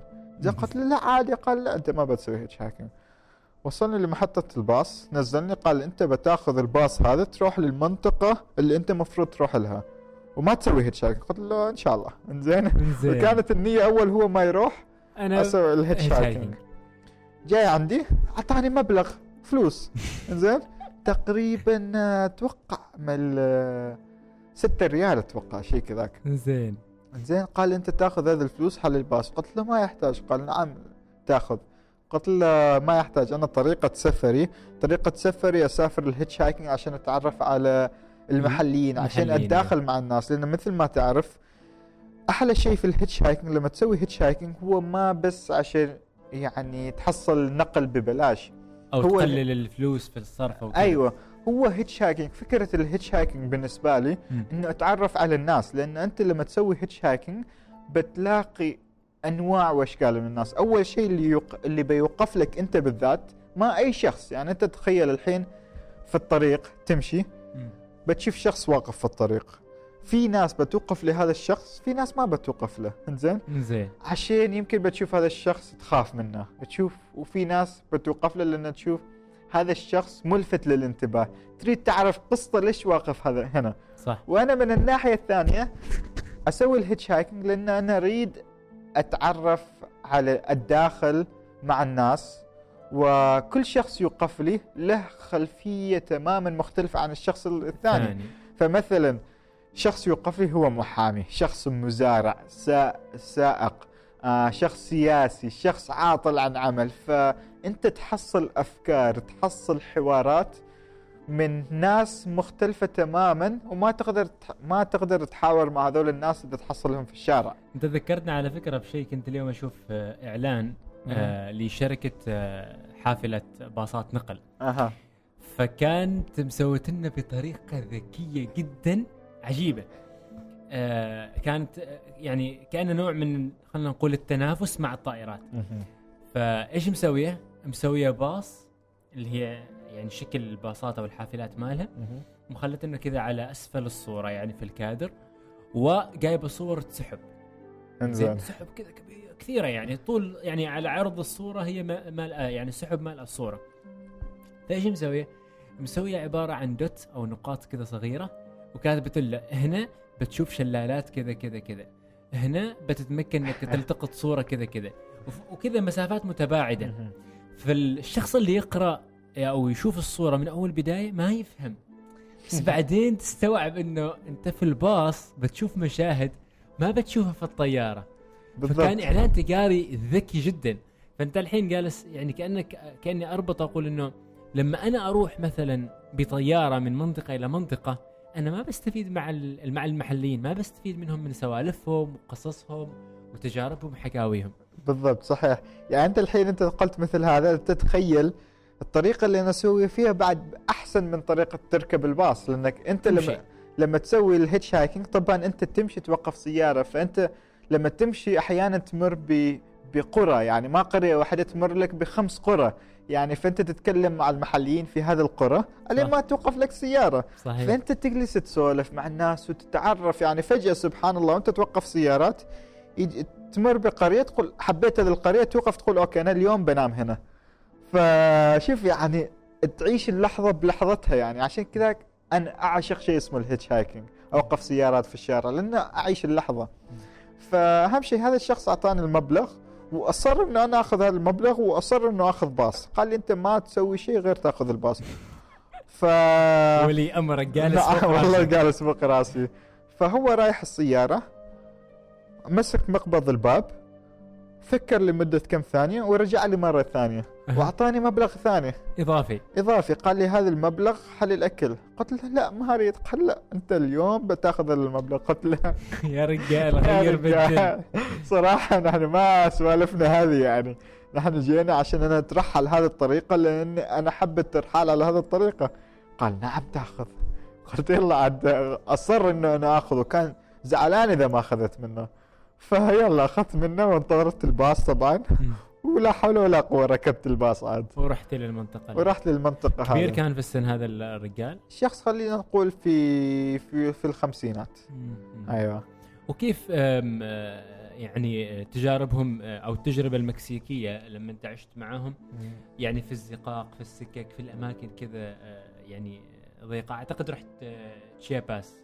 رحت لتشياباس آه، وسكنت هناك أو تطوعت؟ في تشياباس تطوعت لمدة شهر في hostel أها. أيوة. ونفس الشيء آه، نفس الحكاية لما كانت في تركيا؟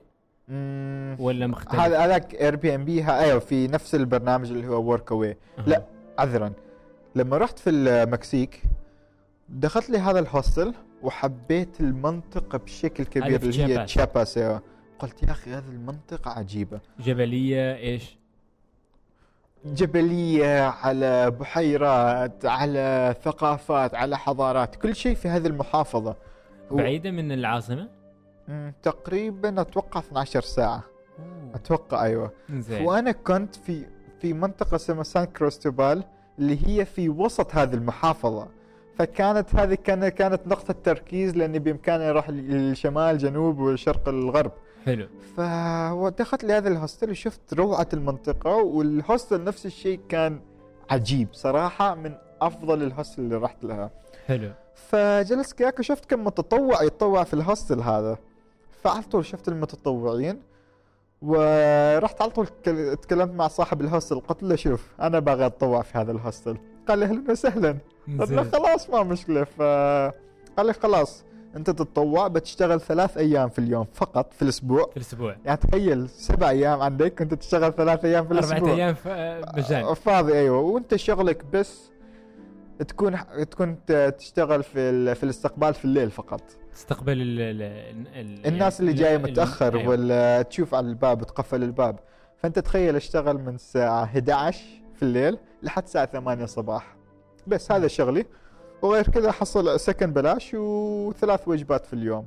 يا سلام. زين و... وطبعا أنا أشتغل في الليل فمن النوع اللي أنا يعني ما أقدر أنام في أول الصباح. فهذا تكون لي فرصة إنه أتمشى في في هذه المحافظة. أيوه. فكنت في كل كل يوم عندي ثلاث أيام أربع أيام اجازه فكنت معظم وقتي أتمشى واستمتع ما أحس ان أنا جالس حتى اتطوع فكانت يعني التشياباس هذه كانت حضارة جدا مختلفة وثقافات. يعني مثلا في يوم من الأيام رحت أزور آه، قرية من القرى وكنيسة. دخلت هذه الكنيسة أول ما أدخل أشوف آه، القش كله في في الكنيسة. كان ما في طبعا في هذه الكنيسة ما في حتى كراسي. كان. مكان مفتوح كذا وقش كله في في الأرض. وأشوف يعني ناس متجلسة في الأرض يعني جالسة كذاك و- وكمين شمعة وكانوا يقرأوا ويتعبدوا وكذا. ويعني تستغرب لأن أنت لما تشوف تدخل داخل تشوف مجموعة أشخاص الأب في المقدمة وأربعة من أولاده. مكان ثاني تشوف الأب وثلاثة أحيانا تشوف أم وأطفالها وكذا. فكانوا في الكنيسة متجمعين أكثر على من شخص. جماعات يعني. أيوه وكنا يعني نفس الشيء لهم وجهة مخصصة فقط ل... للمسيح لصورة المسيح. زين وهم جالسين تشوف قدامهم تقريبا خلينا نقول آه، ست ست شمع. إنزين؟ زين. ست شموع. زين إنزين. ف وجنبهم آه، كحوليات. على يمينهم آه. كحوليات وعلى يسارهم غازات. زين يعني أنت تخيل كحوليات يمينك آه مشروبات غازية يسارك وقدامك شمع. وفجأة على يم- يمينك بتشوف دجاج. زين يعني تستغرب دجاج وش دخل دجاج في كنيسة؟ أنت أنا ما- بعد دخلت داخل ما مستوعب. ليش الدجاج داخل كنيسة. ليش المشروبات الروحية والمشروبات الغازية. داخل كنيسة؟ زين ف تشوف فجأة هم يتعبدوا ويقولوا يعني كمين كلمة كذاك ب بلغتهم وفجأة يشل الد... يشل الدجاج ويكسر رقبته إنزين؟ سبحان الله يعني. بس كذاك يكسر رقبته ليش؟ لأنه هو يقول ال- الحسد وال والطاقات السلبية كلها تروح لل- عند دج- الدجاج. أيوة. فلازم على الأقل بعدين يكسر رقبته وبعدين يصب يصب الكحول ويصب المشروبات على الغازية. الدقاقة. على الدقاقة أيوة. يو على اللي- ولا على الأرض؟ شيء كذاك أيوة. معتقدات عجيبة معهم. سبحان الله. أنت ب- بس ما معتقدات عجيبة. أنت الحين شوف كيف ال الأشياء التجارية دخلت في الديانات. يعني أنت الحين وش دخل بيبسي في كنيسة؟ وش دخل بيبسي في كنيسة؟ يعني ما يدخل في العقل. يعني أيوة. بيبسي كم؟ عمره 150 سنة 100 سنة بس. بالضبط. وش دخله في كنيسة؟ في عبادات في في المسيحية. فأنت الحين هنا نفس الشيء تستغرب. يعني أنت الحين تشوف أشياء أنت يعني ما أول شيء تشوف الدجاج. كيف يكسر رقبته وبعدين تشوف كيف الأشياء يعني مثلا آه، كيف التجار هذول حاولوا يدخلوا تجارتهم في يعني الديانات. بالتجاره بالدين. نعم يعني ف- فمزقوا بينهن يعني. أيوه فكانت هذه المنظر اللي شفته من من أكثر المناظر اللي جتني صدمه يعني صدمة ثقافية. هذه كانت من أكثر الصدمات اللي شفتها. أنا قدام يعني كنا أكثر من شخص خلينا نقول كنا خمس أشخاص. الكل أول ما شاف يمسك. الدجاج ويكسر رقبته كل واحد يعني شاف صوب أنا أشوف على الد- الدجاج منصدم منصدم وجالس أقول واو وش اللي يصير قدام الحين فكان يعني منظر يعني ثقافة جدا مختلفة عن اللي كنت أتوقعها مم.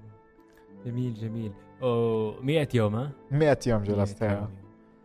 آه ننتقل أفريقيا ننتقل أفريقيا. هذه أفريقيا أنت أعتقد إنها القارة ال- ال- اللي, اللي استمتعت فيها جدا مع مع ال- مع القصص ال- اللي عشتها يعني. بديت من جنوب أفريقيا؟ بديت من جنوب أفريقيا أيوه. فصراحة أفريقيا ما كنت متوقع على يعني ما كنت متوقع أفريقيا بتكون على هذا الشكل ابدا. من الجمال؟ من كل شيء. يعني نفس الشيء خلينا نقول عن الصورة النمطية أول شيء. عن أفريقيا. يعني أول ما إيش إيش كانت الصورة النمطية اللي أنت كونتها عن أفريقيا أنا- أو اللي سمعتها؟ يعني أول شيء أنا كان ما كان عندي أي صورة نمطية عن أفريقيا. لكن أول ما خبرت الناس إن أنا رايح لأفريقيا الكل كان يا صالح أنت وش فيك؟ أنت باغي تودي نفسك إلى التهلكة باغي تقتل عمرك ويش؟ رحت للمكسيك قلنا لك عادي. بس الحين تروح لأفريقيا. ليش يعني؟ زودتها. صحيح يعني. أنت تعرف في أفريقيا هناك بيقتلوك وما في محاكم. ما في ما في عدالة ما في أي شيء. أنت ليش تروح أفريقيا؟ قلنا لهم يلا قرأت أنا وأعرف ناس كمين واحد راح. فكانت وكانت مهمتي إن هي أقطع أفريقيا. من جنوب أفريقيا أقطعها كلها من جنوبها إلى شمالها لين ما أوصل مصر, مصر. ف... فطبعا نفس الشيء الكثير من الناس كانوا ضد هذه الفكرة. فانا قلت خليني أشوف يعني نفس الشيء. سمعنا عن إيران وطلع العكس سمعنا عن مكسيك مكسيك شفنا العكس. وخلينا وصراحة يعني وصلت لأفريقيا وطلع العكس.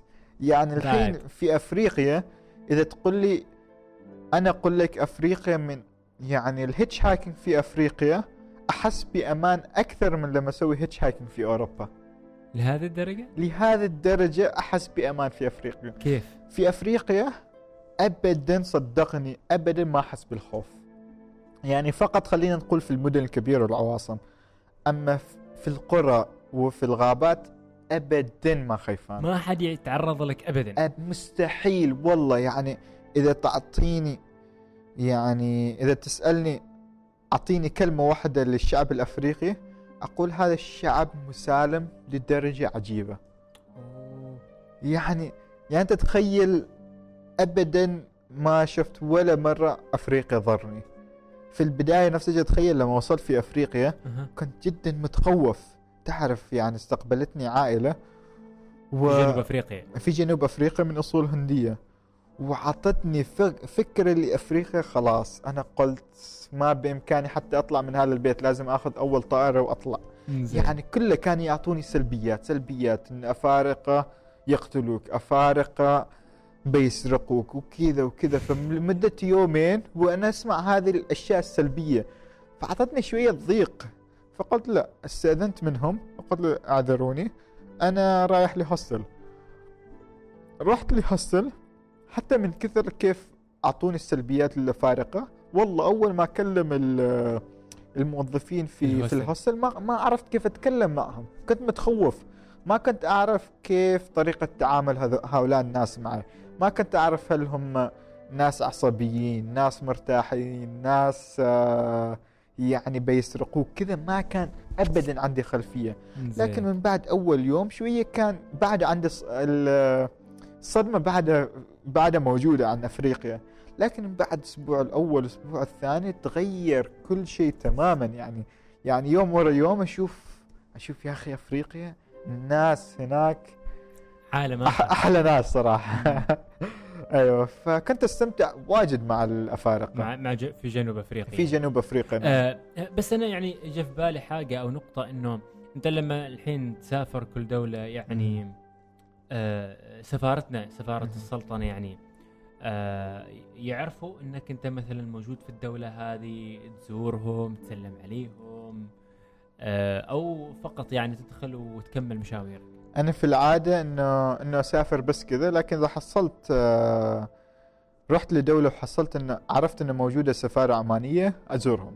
تزور يعني, يعني, أيوه وما حتى في أوروبا؟ حتى في أوروبا يعني الحمد لله في بعض السفارات استقبلوني استقبال حار وأشكرهم جزيل الشكر. يعني مثلا لما كنت في في ألمانيا أول ما هناك في السفارة أنا عارف ان أنا رحال موجود في ألمانيا. جابوا لي سائق الين الشقة وصلني الين السفارة. ونفس الشيء لما كنت في جنوب أفريقيا أنا كنت رايح متوجه للسفارة خيفان قلت هذول الناس كيف بيستقبلوني؟ هل بيستقبلوني يق- يخبروني يا صالح أرجع من وين رح من وين جيت؟ ولا كيف بيكون الاستقبال؟ زين رحت هناك دخلت السفارة وصراحة انصدمت من الت... من ال... ترحيب يعني. من الترحيب يعني فرحوا فرحوا كثير ان شافوني. واستقبلوني استقبال حار وتمشينا وتمشيت معهم كم شخص تقريبا من اخواننا العمانيين هناك؟ وتقريبا كانوا ثلاثة ثلاثة كانوا ثلاثة عمانيين مع السفير؟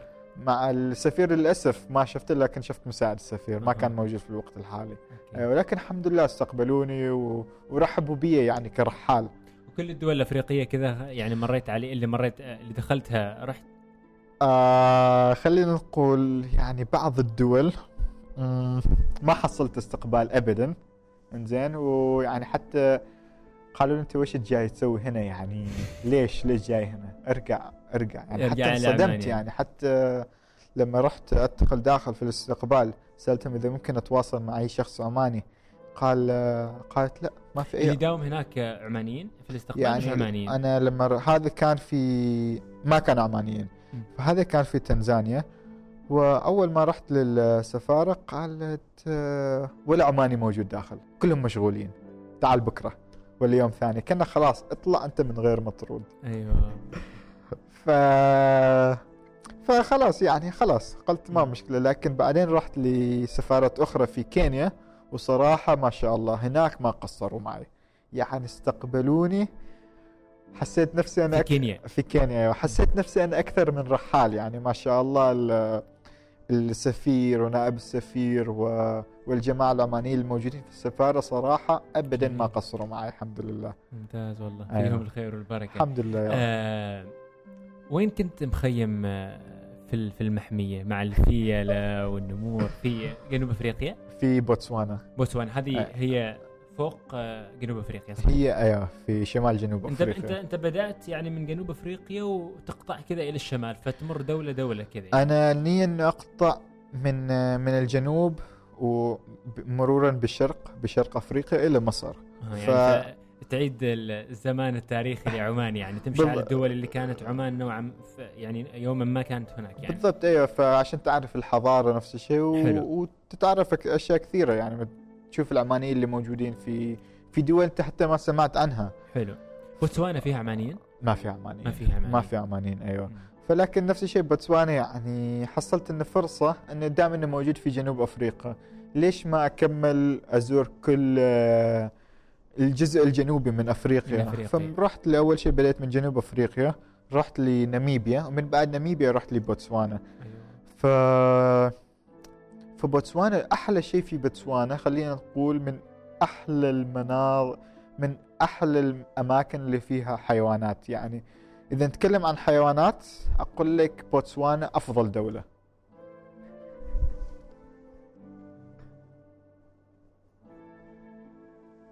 ويش صار الحين؟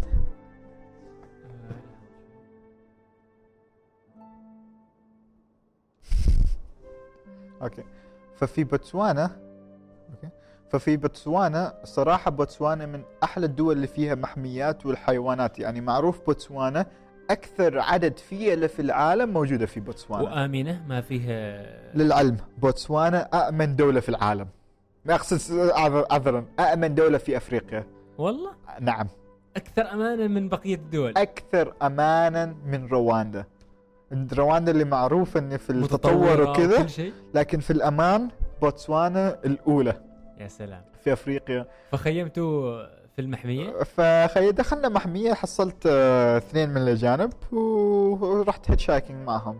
وقالوا يلا خلينا كذاك وقررنا في يوم من الأيام ركبت معاهم؟ ركبت معهم أيوه. زين. وقالوا نحن بندخل داخل المحمية ونتمشى. قلت لهم خلاص تم أنا معكم. معكم معكم. فتمشينا في المحمية وكله ووقت المغرب قلنا يلا الحين بنف... ندور لنا مكان نخيم فيه. وحصلنا مكان على بحيرة. بحيرة صغيرة كذاك. ويعني نشوف آه، في آثار حيوانات. فقلت يلا اليوم نحن بنحاول ننام هنا. نشوف. كان في أكثر مكان اللي هو كان الأرضية مسطحة. ونشوف منظر يعني. فنفس الشيء اللي نعرف إنه الحيوانات آه، تخاف من النار. ف ولعتوا نار. فولعنا نار لمدة يوم كامل. جمعنا حطب لي ليلة كاملة. زين وخليناها جنب الخيمة. زين. يعني نعرف إذا أي شيء صار خلاص السيارة جنبنا وكل كل واحد منا في خيمة وجنب السيارة وجنب النار. فعشان تحسب أي شيء صار نحن جاهزين. حلو. فنفس الشيء وفي الليل نحن يعني كنا جدا متخوفين. يعني ما نعرف إيش اللي بيصير. ففجأة تسمع صوت فيل فجأة تسمع تسمع صوت يعني تسمع. تسمع, صوت وبالذات صوت الأسد يعني أنت تسمع من مسافة كيلومترات. صوته يعني يوصل. صوته يوصل. ف وتسمع أصوات حيوانات أنت أول مرة تسمعها في حياتك. فأنت أنت ما تعرف هذاك الوقت وش تسوي. تنام ولا تسمع ولا خايف على عمرك؟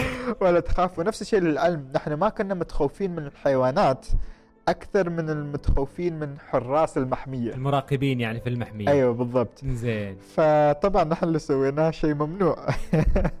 انك تخيم في في المحمية. هو تخيل في المحمية كان ممنوع. ممنوع. بس كان ما عندنا فرصة أن نطلع من المحمية لأن من المحمية آه طولها تقريبا مئات الكيلومترات. إنزين؟ آه يعني طويلة يعني جداً. طويلة طويلة. إنزين؟ وما بإمكانك تطلع من المحمية نحن أخذنا طريق ما بإمكانك تطلعها في يوم واحد. فاضطرينا نخيم مكان. فخيمنا مكان إنزين و وكنا متخوفين جدا من الحراس يعني لأن الحراس يقول لك إذا أنت شافوه خلاص أنت تروح في 100 داهية متشددين تماما بال- بالمحميات. حلو. إنه هم محافظين على الحياة الطبيعية يعني هذا هذا شيء صراحة ممتاز جدا. صحيح يعني. خاصة مع يعني مع الوضع الحالي والتطور يمكن الناس أو الجانب التجاري يمكن يطغى. سالفة استخدام القلود واستخدام آه، العاق والأشياء هذه يعني في في الصناعات التجارية. بالضبط. يعني هناك في في بوتسوانا أها. عندهم الصلاحية. إذا شافوا أي شخص مع مسدس داخل المحمية عندهم الصلاحيه التامه بإطلاق النار عليه. يعني أوه. عادي يطلق النار عليه لأنه يقول لك أيوه. يعني. يعني أنت الحين أنت يعني تعتدي على الحياة؟ تعتدي على الحياة اللي هناك. فعندهم جدا متشددين على الح- الحياة البرية هناك. فاهم شيء الحمد لله نمنا وقبل شروق الشمس قلنا خلاص نطلع قبل الحراس ما يجوا.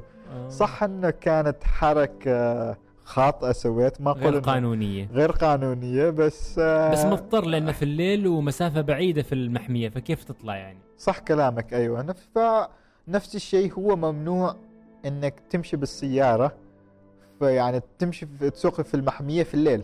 يعني أنت ممنوع في يعني نحن شفنا نخيم أفضل من إن نسوق لمسافات طويلة. وفي الليل. وفي الليل أيوه. ممكن تأذي الحيوانات وتزعجها يعني. بالضبط أيوه. فأحسن لك تخيم أنت فأحسن لك تخيم كان الحل الأنسب لنا. أيوة. الحمد لله خيمنا وقبل شروق الشمس طلعنا. وحصلنا للبحيره الثانية يعني نشوف الحيوانات وهي تشرب من ال... من ماء البحيرة على شروق الشمس. كان يا أخي سلام. المناظر إيش إيش كانت الحيوانات؟ مثل إيش؟ يعني للأسف ذاك الوقت ما شفنا لا أسود ولا يعني لكن شفنا الفيل الزراف يا والحمار سلام، الوحشي يا سلام. والغزلان كلها تشرب يعني كلهم يجتمعوا مكان واحد ويشربوا من بحيرة واحدة. آه، يعني جماعة م- مت... متآلفة آه، جدا بالضبط. أيوة، ناقص الأسد بس. آه. آه، إيش حكاية مصاصي الدماء في ملاوي؟ آه مصاصين دماء. الصراحة أنا أول ما سمعت عن مصاصين دماء ما استوعب. يعني كنت في ملاوي كنت أتطوع. طبعا جلست في ملاوي لمدة شهرين وكنت أتطوع هناك. زين. ف فجأة نسمع في الأخبار مصاصين دماء. أخبارهم هم يعني. أخبارهم هم مصاصين دماء. ونحن أنا ما مستوعب ويش قصد مصاصين دماء حسيت ونفس الشيء شخص قال لي فقلت له هذا جالس يضحك علي شافني شخص ولد من هناك ولا يعني؟ شخص محلي آه، أيوه زين. شافني ولد عمره خمس سنوات يضحك علي يقول لي مصاصين دماء ويقت ويشربوا دم ناس قلت له ما هذا ما صاحي. فمن بعد يومين آه اكتشفت إنه في ملاوي يؤمنوا بمصاصين الدماء يؤمنوا انه في ناس ياك يعني يشربوا من دمك. يعني ناس تقوم صباح ويحسوا إنه خلاص حد آه مصاص دماء جاي ويشرب أخذ من- دمهم شرب من دمهم يعني, يعني. أيوه. فكان هو أصلا آه المحليين قتلوا أتوقع ثلاثة من السواح من الموزمبيق. قتلوهم حرقا. يعني حرقوا كان في كوخ وحرقوهم لأن قالوا إنه هذول من مصاصين دماء. فكانت يعني الوقت اللي كنت موجود كان في جد مشاكل لمدة أكثر من شهر. مع الحكومة حتى الرئيس طلع قال لهم إنه هذا هذا الكلام ماشي منه وكذا. فكان واجد مشاكل مع المحليين ومع الشرطة نفس الشيء. زين. ف فنفس الشيء حتى أنا رحت المنطقة اللي كان فيها مصاصين الدماء هذا. فقلت خلينا نروح هناك و... وخلينا لنا رحت يعني المنطقة اللي فيها هذه ال... رحت المصاصين دماء إنزين. إيش وازنك تروح. لأن المنطقة اللي قالوا فيها مصاصين دماء. كان فيها أعلى جبل في ملاوي.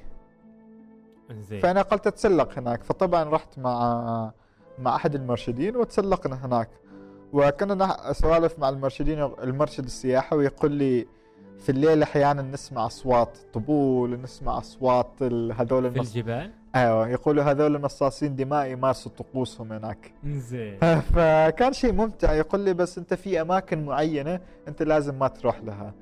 فنفس الشيء كان تشديد أكثر في في الجبل هذا. طيب. ونفس الشيء الشيء ال- المثير للانتباه إنه كل الناس طبعا في أفريقيا كان كثير متطوعين من كل أنحاء العالم. يجيبوهم من الحكومات. يعني في منظمة في أمريكا. تودي متطوعين لمدة سنتين يتطوعوا في في ملاوي في كل كثير من دول العالم أها. ونفس الشيء كان في ملاوي يعني مجموعات جدا كبيرة يعني زين. يتطوعوا هناك لمدة سنتين. فذاك الوقت الحكومة الأمريكية قالت كل المتطوعين لازم يطلعوا من ملاوي يعني على هذه المشكلة كل المتطوعين بالذات في هذه المحافظة أنتوا لازم تطلعوا من من هنا اليوم قبل بكرة. زين. وصالح رايح لهم. وصالح راح طبعا آه، ما حسيت إنه في شيء يدعو للقلق مثل الناس اللي قاعد حس- تروج أيوه لأن هم يستهدفوا ناس معينين فقط. فيستهدف ويشوفوا مثل الناس اللي من موزمبيق وكذا وي- وع- ويجيب يعطوهم سبب إنه يقولوا هذول مصاصين دماء عشان يقتلوهم فقط. آه. أيوه. وبعدين إيش اللي صار؟ فالحمد لله تسلقت الجبل وكل شيء وصارت الأمور طيبة يعني. صارت الأمور طيبة يعني ما حصلت أي مشكلة ولكن المشاكل كانت لمدة طويلة تقريبا لثلاث أشهر لأربعة. وطبعا هذه مشكلة المصاصين دماء ما طلع في الأخبار ابدا. آخر مرة طلع في التسعينات ولا في بدايه في بداية ال 2000 زي. فالحين طلع مرة ثانية مرة فقط ثانية. يعني خلال تقريبا 17 سنة الحين بس يطلع الوقت اللي أنا متواجد فيه هناك فكان شيء مثير إنك تشوف كيف مصاصين دماء يكونوا موجودين هناك يعني حتى أنت تستوعب واحد يعني أنت تخيل أنت بعمرك يعني كبير في السن إنسان بالغ يعني تأمن بمصاصين دماء فشوف حتى يعني تستغرب أنت كيف ال... شوف الأفكار آه، يعني لما لما تتروج يعني يعني الفكرة يتم الترويج لها الناس تؤمن لها بشكل آه، قاطع يعني. صحيح. أيوه أيوه, أيوة. صحيح. بوروندي. بوروندي عاد أتوقع الكل يعرف قصتها قصة السجن. السجن. هذا هذا السجن اللي مسويت لك سالفة هذا. السجن مسوي لي السالفة أيوه ف كنت كنت في بوروندي دخلت بوروندي أنا متحمس متحمس أعرف خبايا بوروندي لأن لا في في مواقع الإنترنت في معلومات عن بوروندي ولا في الكتب ولا عن قصص الرحالة عن بوروندي ما في أي معلومات ابدا. فأنا متحمس خلاص تجيني ذاك الرغبة إن أنا أعرف ويش في هذا؟ يعني مثلا أنت لما يكون عن تكون عندك هدية ولا شيء تريد تعرف ويش داخل الهدية هذه. يعني. تحترق تريد تريد تريد تعرف تكتشف كل شيء. أيوه فلما نفس الشيء عندي في قسم مع بوروندي. دخلت الدولة وأنا أريد أعرف ويش فيها بوروندي هذه. فدخلت الحمد لله وبدأت ال hitchhiking ومستمتع يعني الكل يعني الكل كان يوقف لي. سبحان الله أي سيارة توقف يعني وقف لي سيارة عادية. بعدين سيارة آه إغاثات وبعدها دراجة نارية وبعدها تخيل حتى سيكل وقف لي قال لي تعال اركب في السيكل. أنا مع شنطتي وكان ولد جاي من مدرسة. أنا مع شنطتي يا يا يا حبيبي كيف بعد تفيدني تشيل تشيلني وتشيل الشنطه لا قال أنت تركب. قلت لا ما ينفع. قال لا تركب. كنا في نزلة أصلا فركبت معاه. ركبت معاه أيوه. ركبت معاه حصلت كم مشكلة مع كنت وصلت قرية وحصلت كم مشكلة مع المحليين. وكان في شوية مشادة في الكلام. زين فالحمد لله تخلصت منه وأخذوني كم شرطة. تخلص منه وأخذوني الشرطة إلى ضابط الشرطة. وسبحان الله يعني الضابط الشرطة اللي أخذوني عنده يعني ما ودوني لمكتب الشرطة لمركز الشرطة. أها. ودوني لبار. يعني أنت تخيل الشرطة كان في بار هناك. يا كان سلام يشرب على الشرطة. هذا الضابط بعد ها؟ زين كان يشرب مع كمين بيرة. كان يشرب وخلونا قالوا لي وش المشكلة اللي معك أنت هنا؟ وتخيل الضابط كان سكران. فقلت له المشكلة وقال لي يلا ما مشكلة. آه فخبر الشرطة اللي معه أنه يعطوني توصيلة. يوقف له أي سيارة في الطريق ويعطيني توصيلة إلى المكان اللي أنا أريد أروح فيه. فحصل لي توصيلة الحمد لله وحصل لي توصيلة ورحت. ورحنا أيوه. وفجأة في نقاط تفتيش. النقطة التفتيش الأولى شافوا علينا الضابط شاف علي كذاك وما قال شيء. قال توكل. نقطة التفتيش الثاني الضابط الأول في نقطة التفتيش الأول أها. اتصل في الضابط نقطة التفتيش الثاني قال لا هذا الشخص خليه يرجع. فرجعنا لمسافة 30 كيلو متر إلى النقطة الأولى. إلى النقطة الأولى. وبعد لما تقول لك أقول لك 30 كيلو متر في بوروندي ما مثل شارع عام وخلاص توصل 30 كيلو متر في بوروندي كلها آه تلال. وكلها يعني منحدرات. فأنت ال 30 كيلو متر تقريبا ياخذ منك ساعة, ساعة. كاملة. أيوه. بالضبط. فأنا أقول ليش؟ ليش الحين هذا رجعني خليني أعرف القصة هناك وخلاص. قال لا أنت ترجع. وصلت عند نقطة التفتيش الأول. شاف الجواز. قال تعال معي. أخذني لمركز الشرطة قال لي ليش؟ قال لي لا أنت تيجي هنا. رحنا. وكان يتكلموا بالإنجليزية.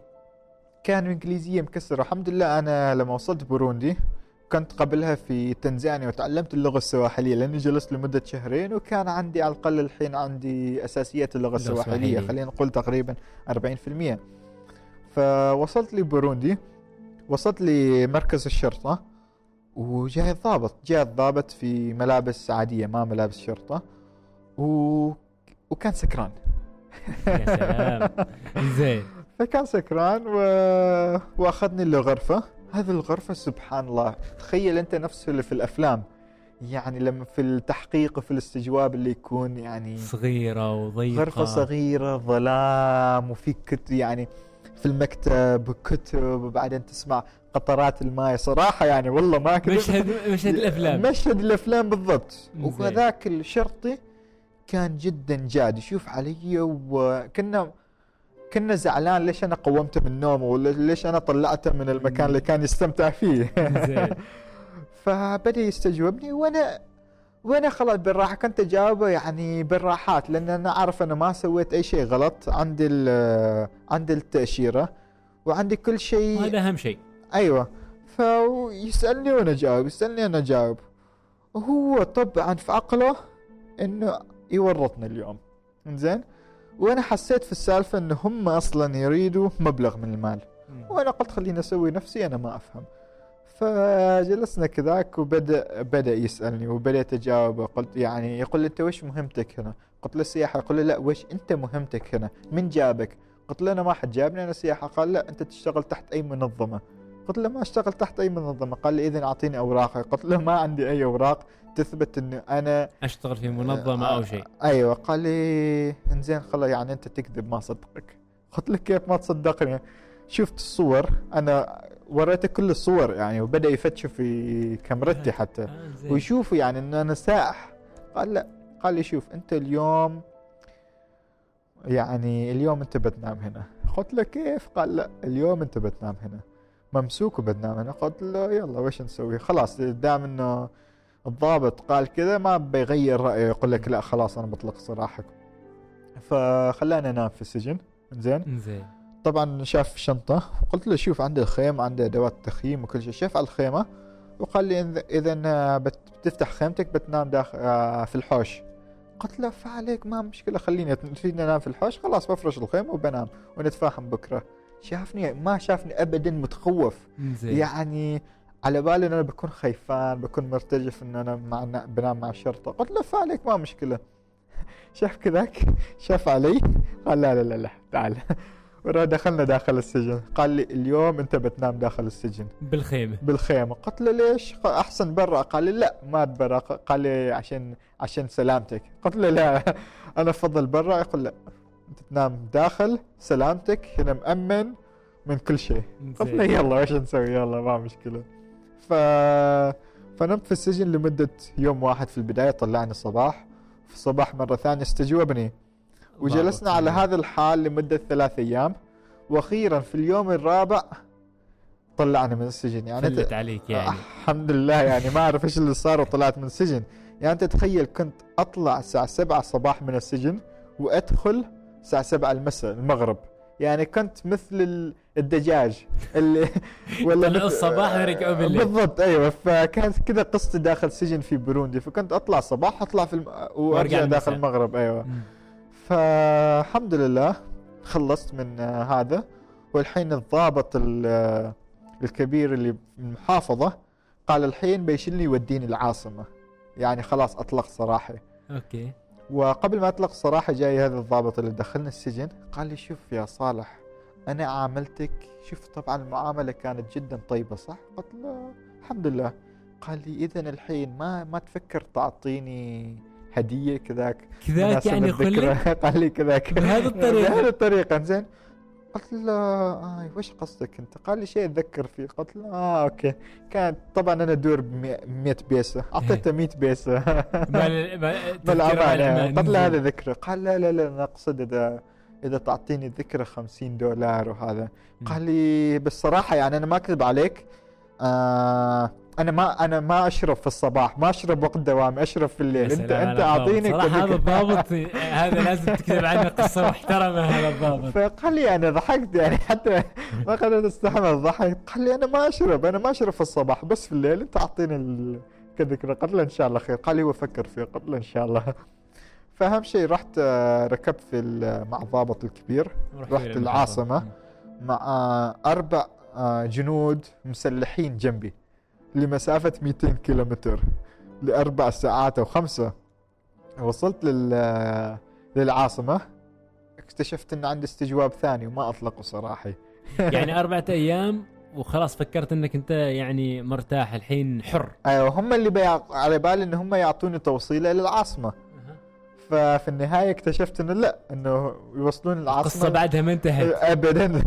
زين فوصلوني ل- للعاصمة و وجاني وش في مركز الشرطة واستجوبوني مرة ثانية لم- لمدة ساعتين تقريبا لين ما قالوا لي إنه اسمع هنا في منظم شباب في ناس عمانيين في في العاصمة في العاصمة اسمها بوجمبوره وبنتحقق منك. قلت له ما مشكلة. نادي أي شخص عماني وخليه يتحقق مني. فالحمد لله العمانيين ما قصروا معي وشافوني واتصلوا في معارفهم في أصحابهم وكذا وخبروهم آه، إذا آه، يعرفوا يعرفوني. ف... فالحمد لله عرفوا إنه خلاص حصلوا معارفهم إنه قالوا إنه صح. هذا صالح هذا الشخص نعرفه. فالحمد لله خلاص أطلقوا صراحة للأبد. يعني للأبد. لكن يعني تخيل يعني هذا أنا دخلت السجن أول يوم من بوروندي. أربع أيام جلست في السجن طلعت من السجن. اليوم الخامس اكتشفت إنه لاحظت حسيت إنه أنا مراقب بعدي من قبل الحكومة. حسيت نفسي مراقب ما ارتحت ابدا. فجلست فيها أسبوع تقريبا وقلت مستحيل يعني تجلس انك مستحيل أجلس كذا.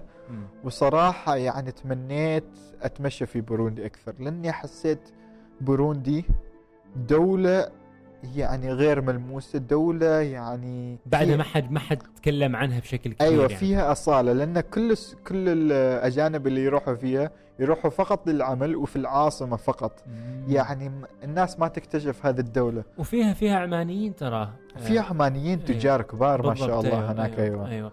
كيف دخل الهاتف معك في السجن ثاني يوم؟ هو هو في يعني لما كنت تطلع الصباح قلت له تريد الهاتف. أيوه أحتاج الهاتف شيء هو نفس الشيء لما قلت له أريد أتصل في في الحكومة عندي. قال لا أنت ما تتصل في الحكومة يعني كان متشكك فيها. قال تبى تتصل في الجهات اللي ما نريدها نحن نتواصل مم. تتواصل معها. فقال له زين ما مشكلة. فسويت نفسي دخلت التلفون وسويت نفسي كأنه يعني ناس السالفة. فدخلت داخل السجن وأنا مع التلفون. واتصلت في سليمان واتصلت في سليمان المحروقي أقول له يعني يعني حق. سليمان المحروقي زميلنا وعزيزنا وأيضا زميل صالح آه، سبق واستضفنا في أول حلقة آه، في قفير وإن شاء الله راح تشوفوا الرابط آه، الحلقة أيضا في الوصف بعون الله. وأول حلقة كذلك لصالح راح تكون في الموسم الجديد إن شاء الله. إن شاء الله. صالح أعتقد أنت رحلتك في أفريقيا بعدها ما انتهت لأنك لازم توصل إلى مصر صح؟ إن شاء الله أيوه آه، متى تقريبا راح تفكر تعود آه، لإكمال المواصلة من تنزانيا إلى أنا ما ما ببدأ من تنزانيا لأني أنا توقفت في إثيوبيا بتروح مصر؟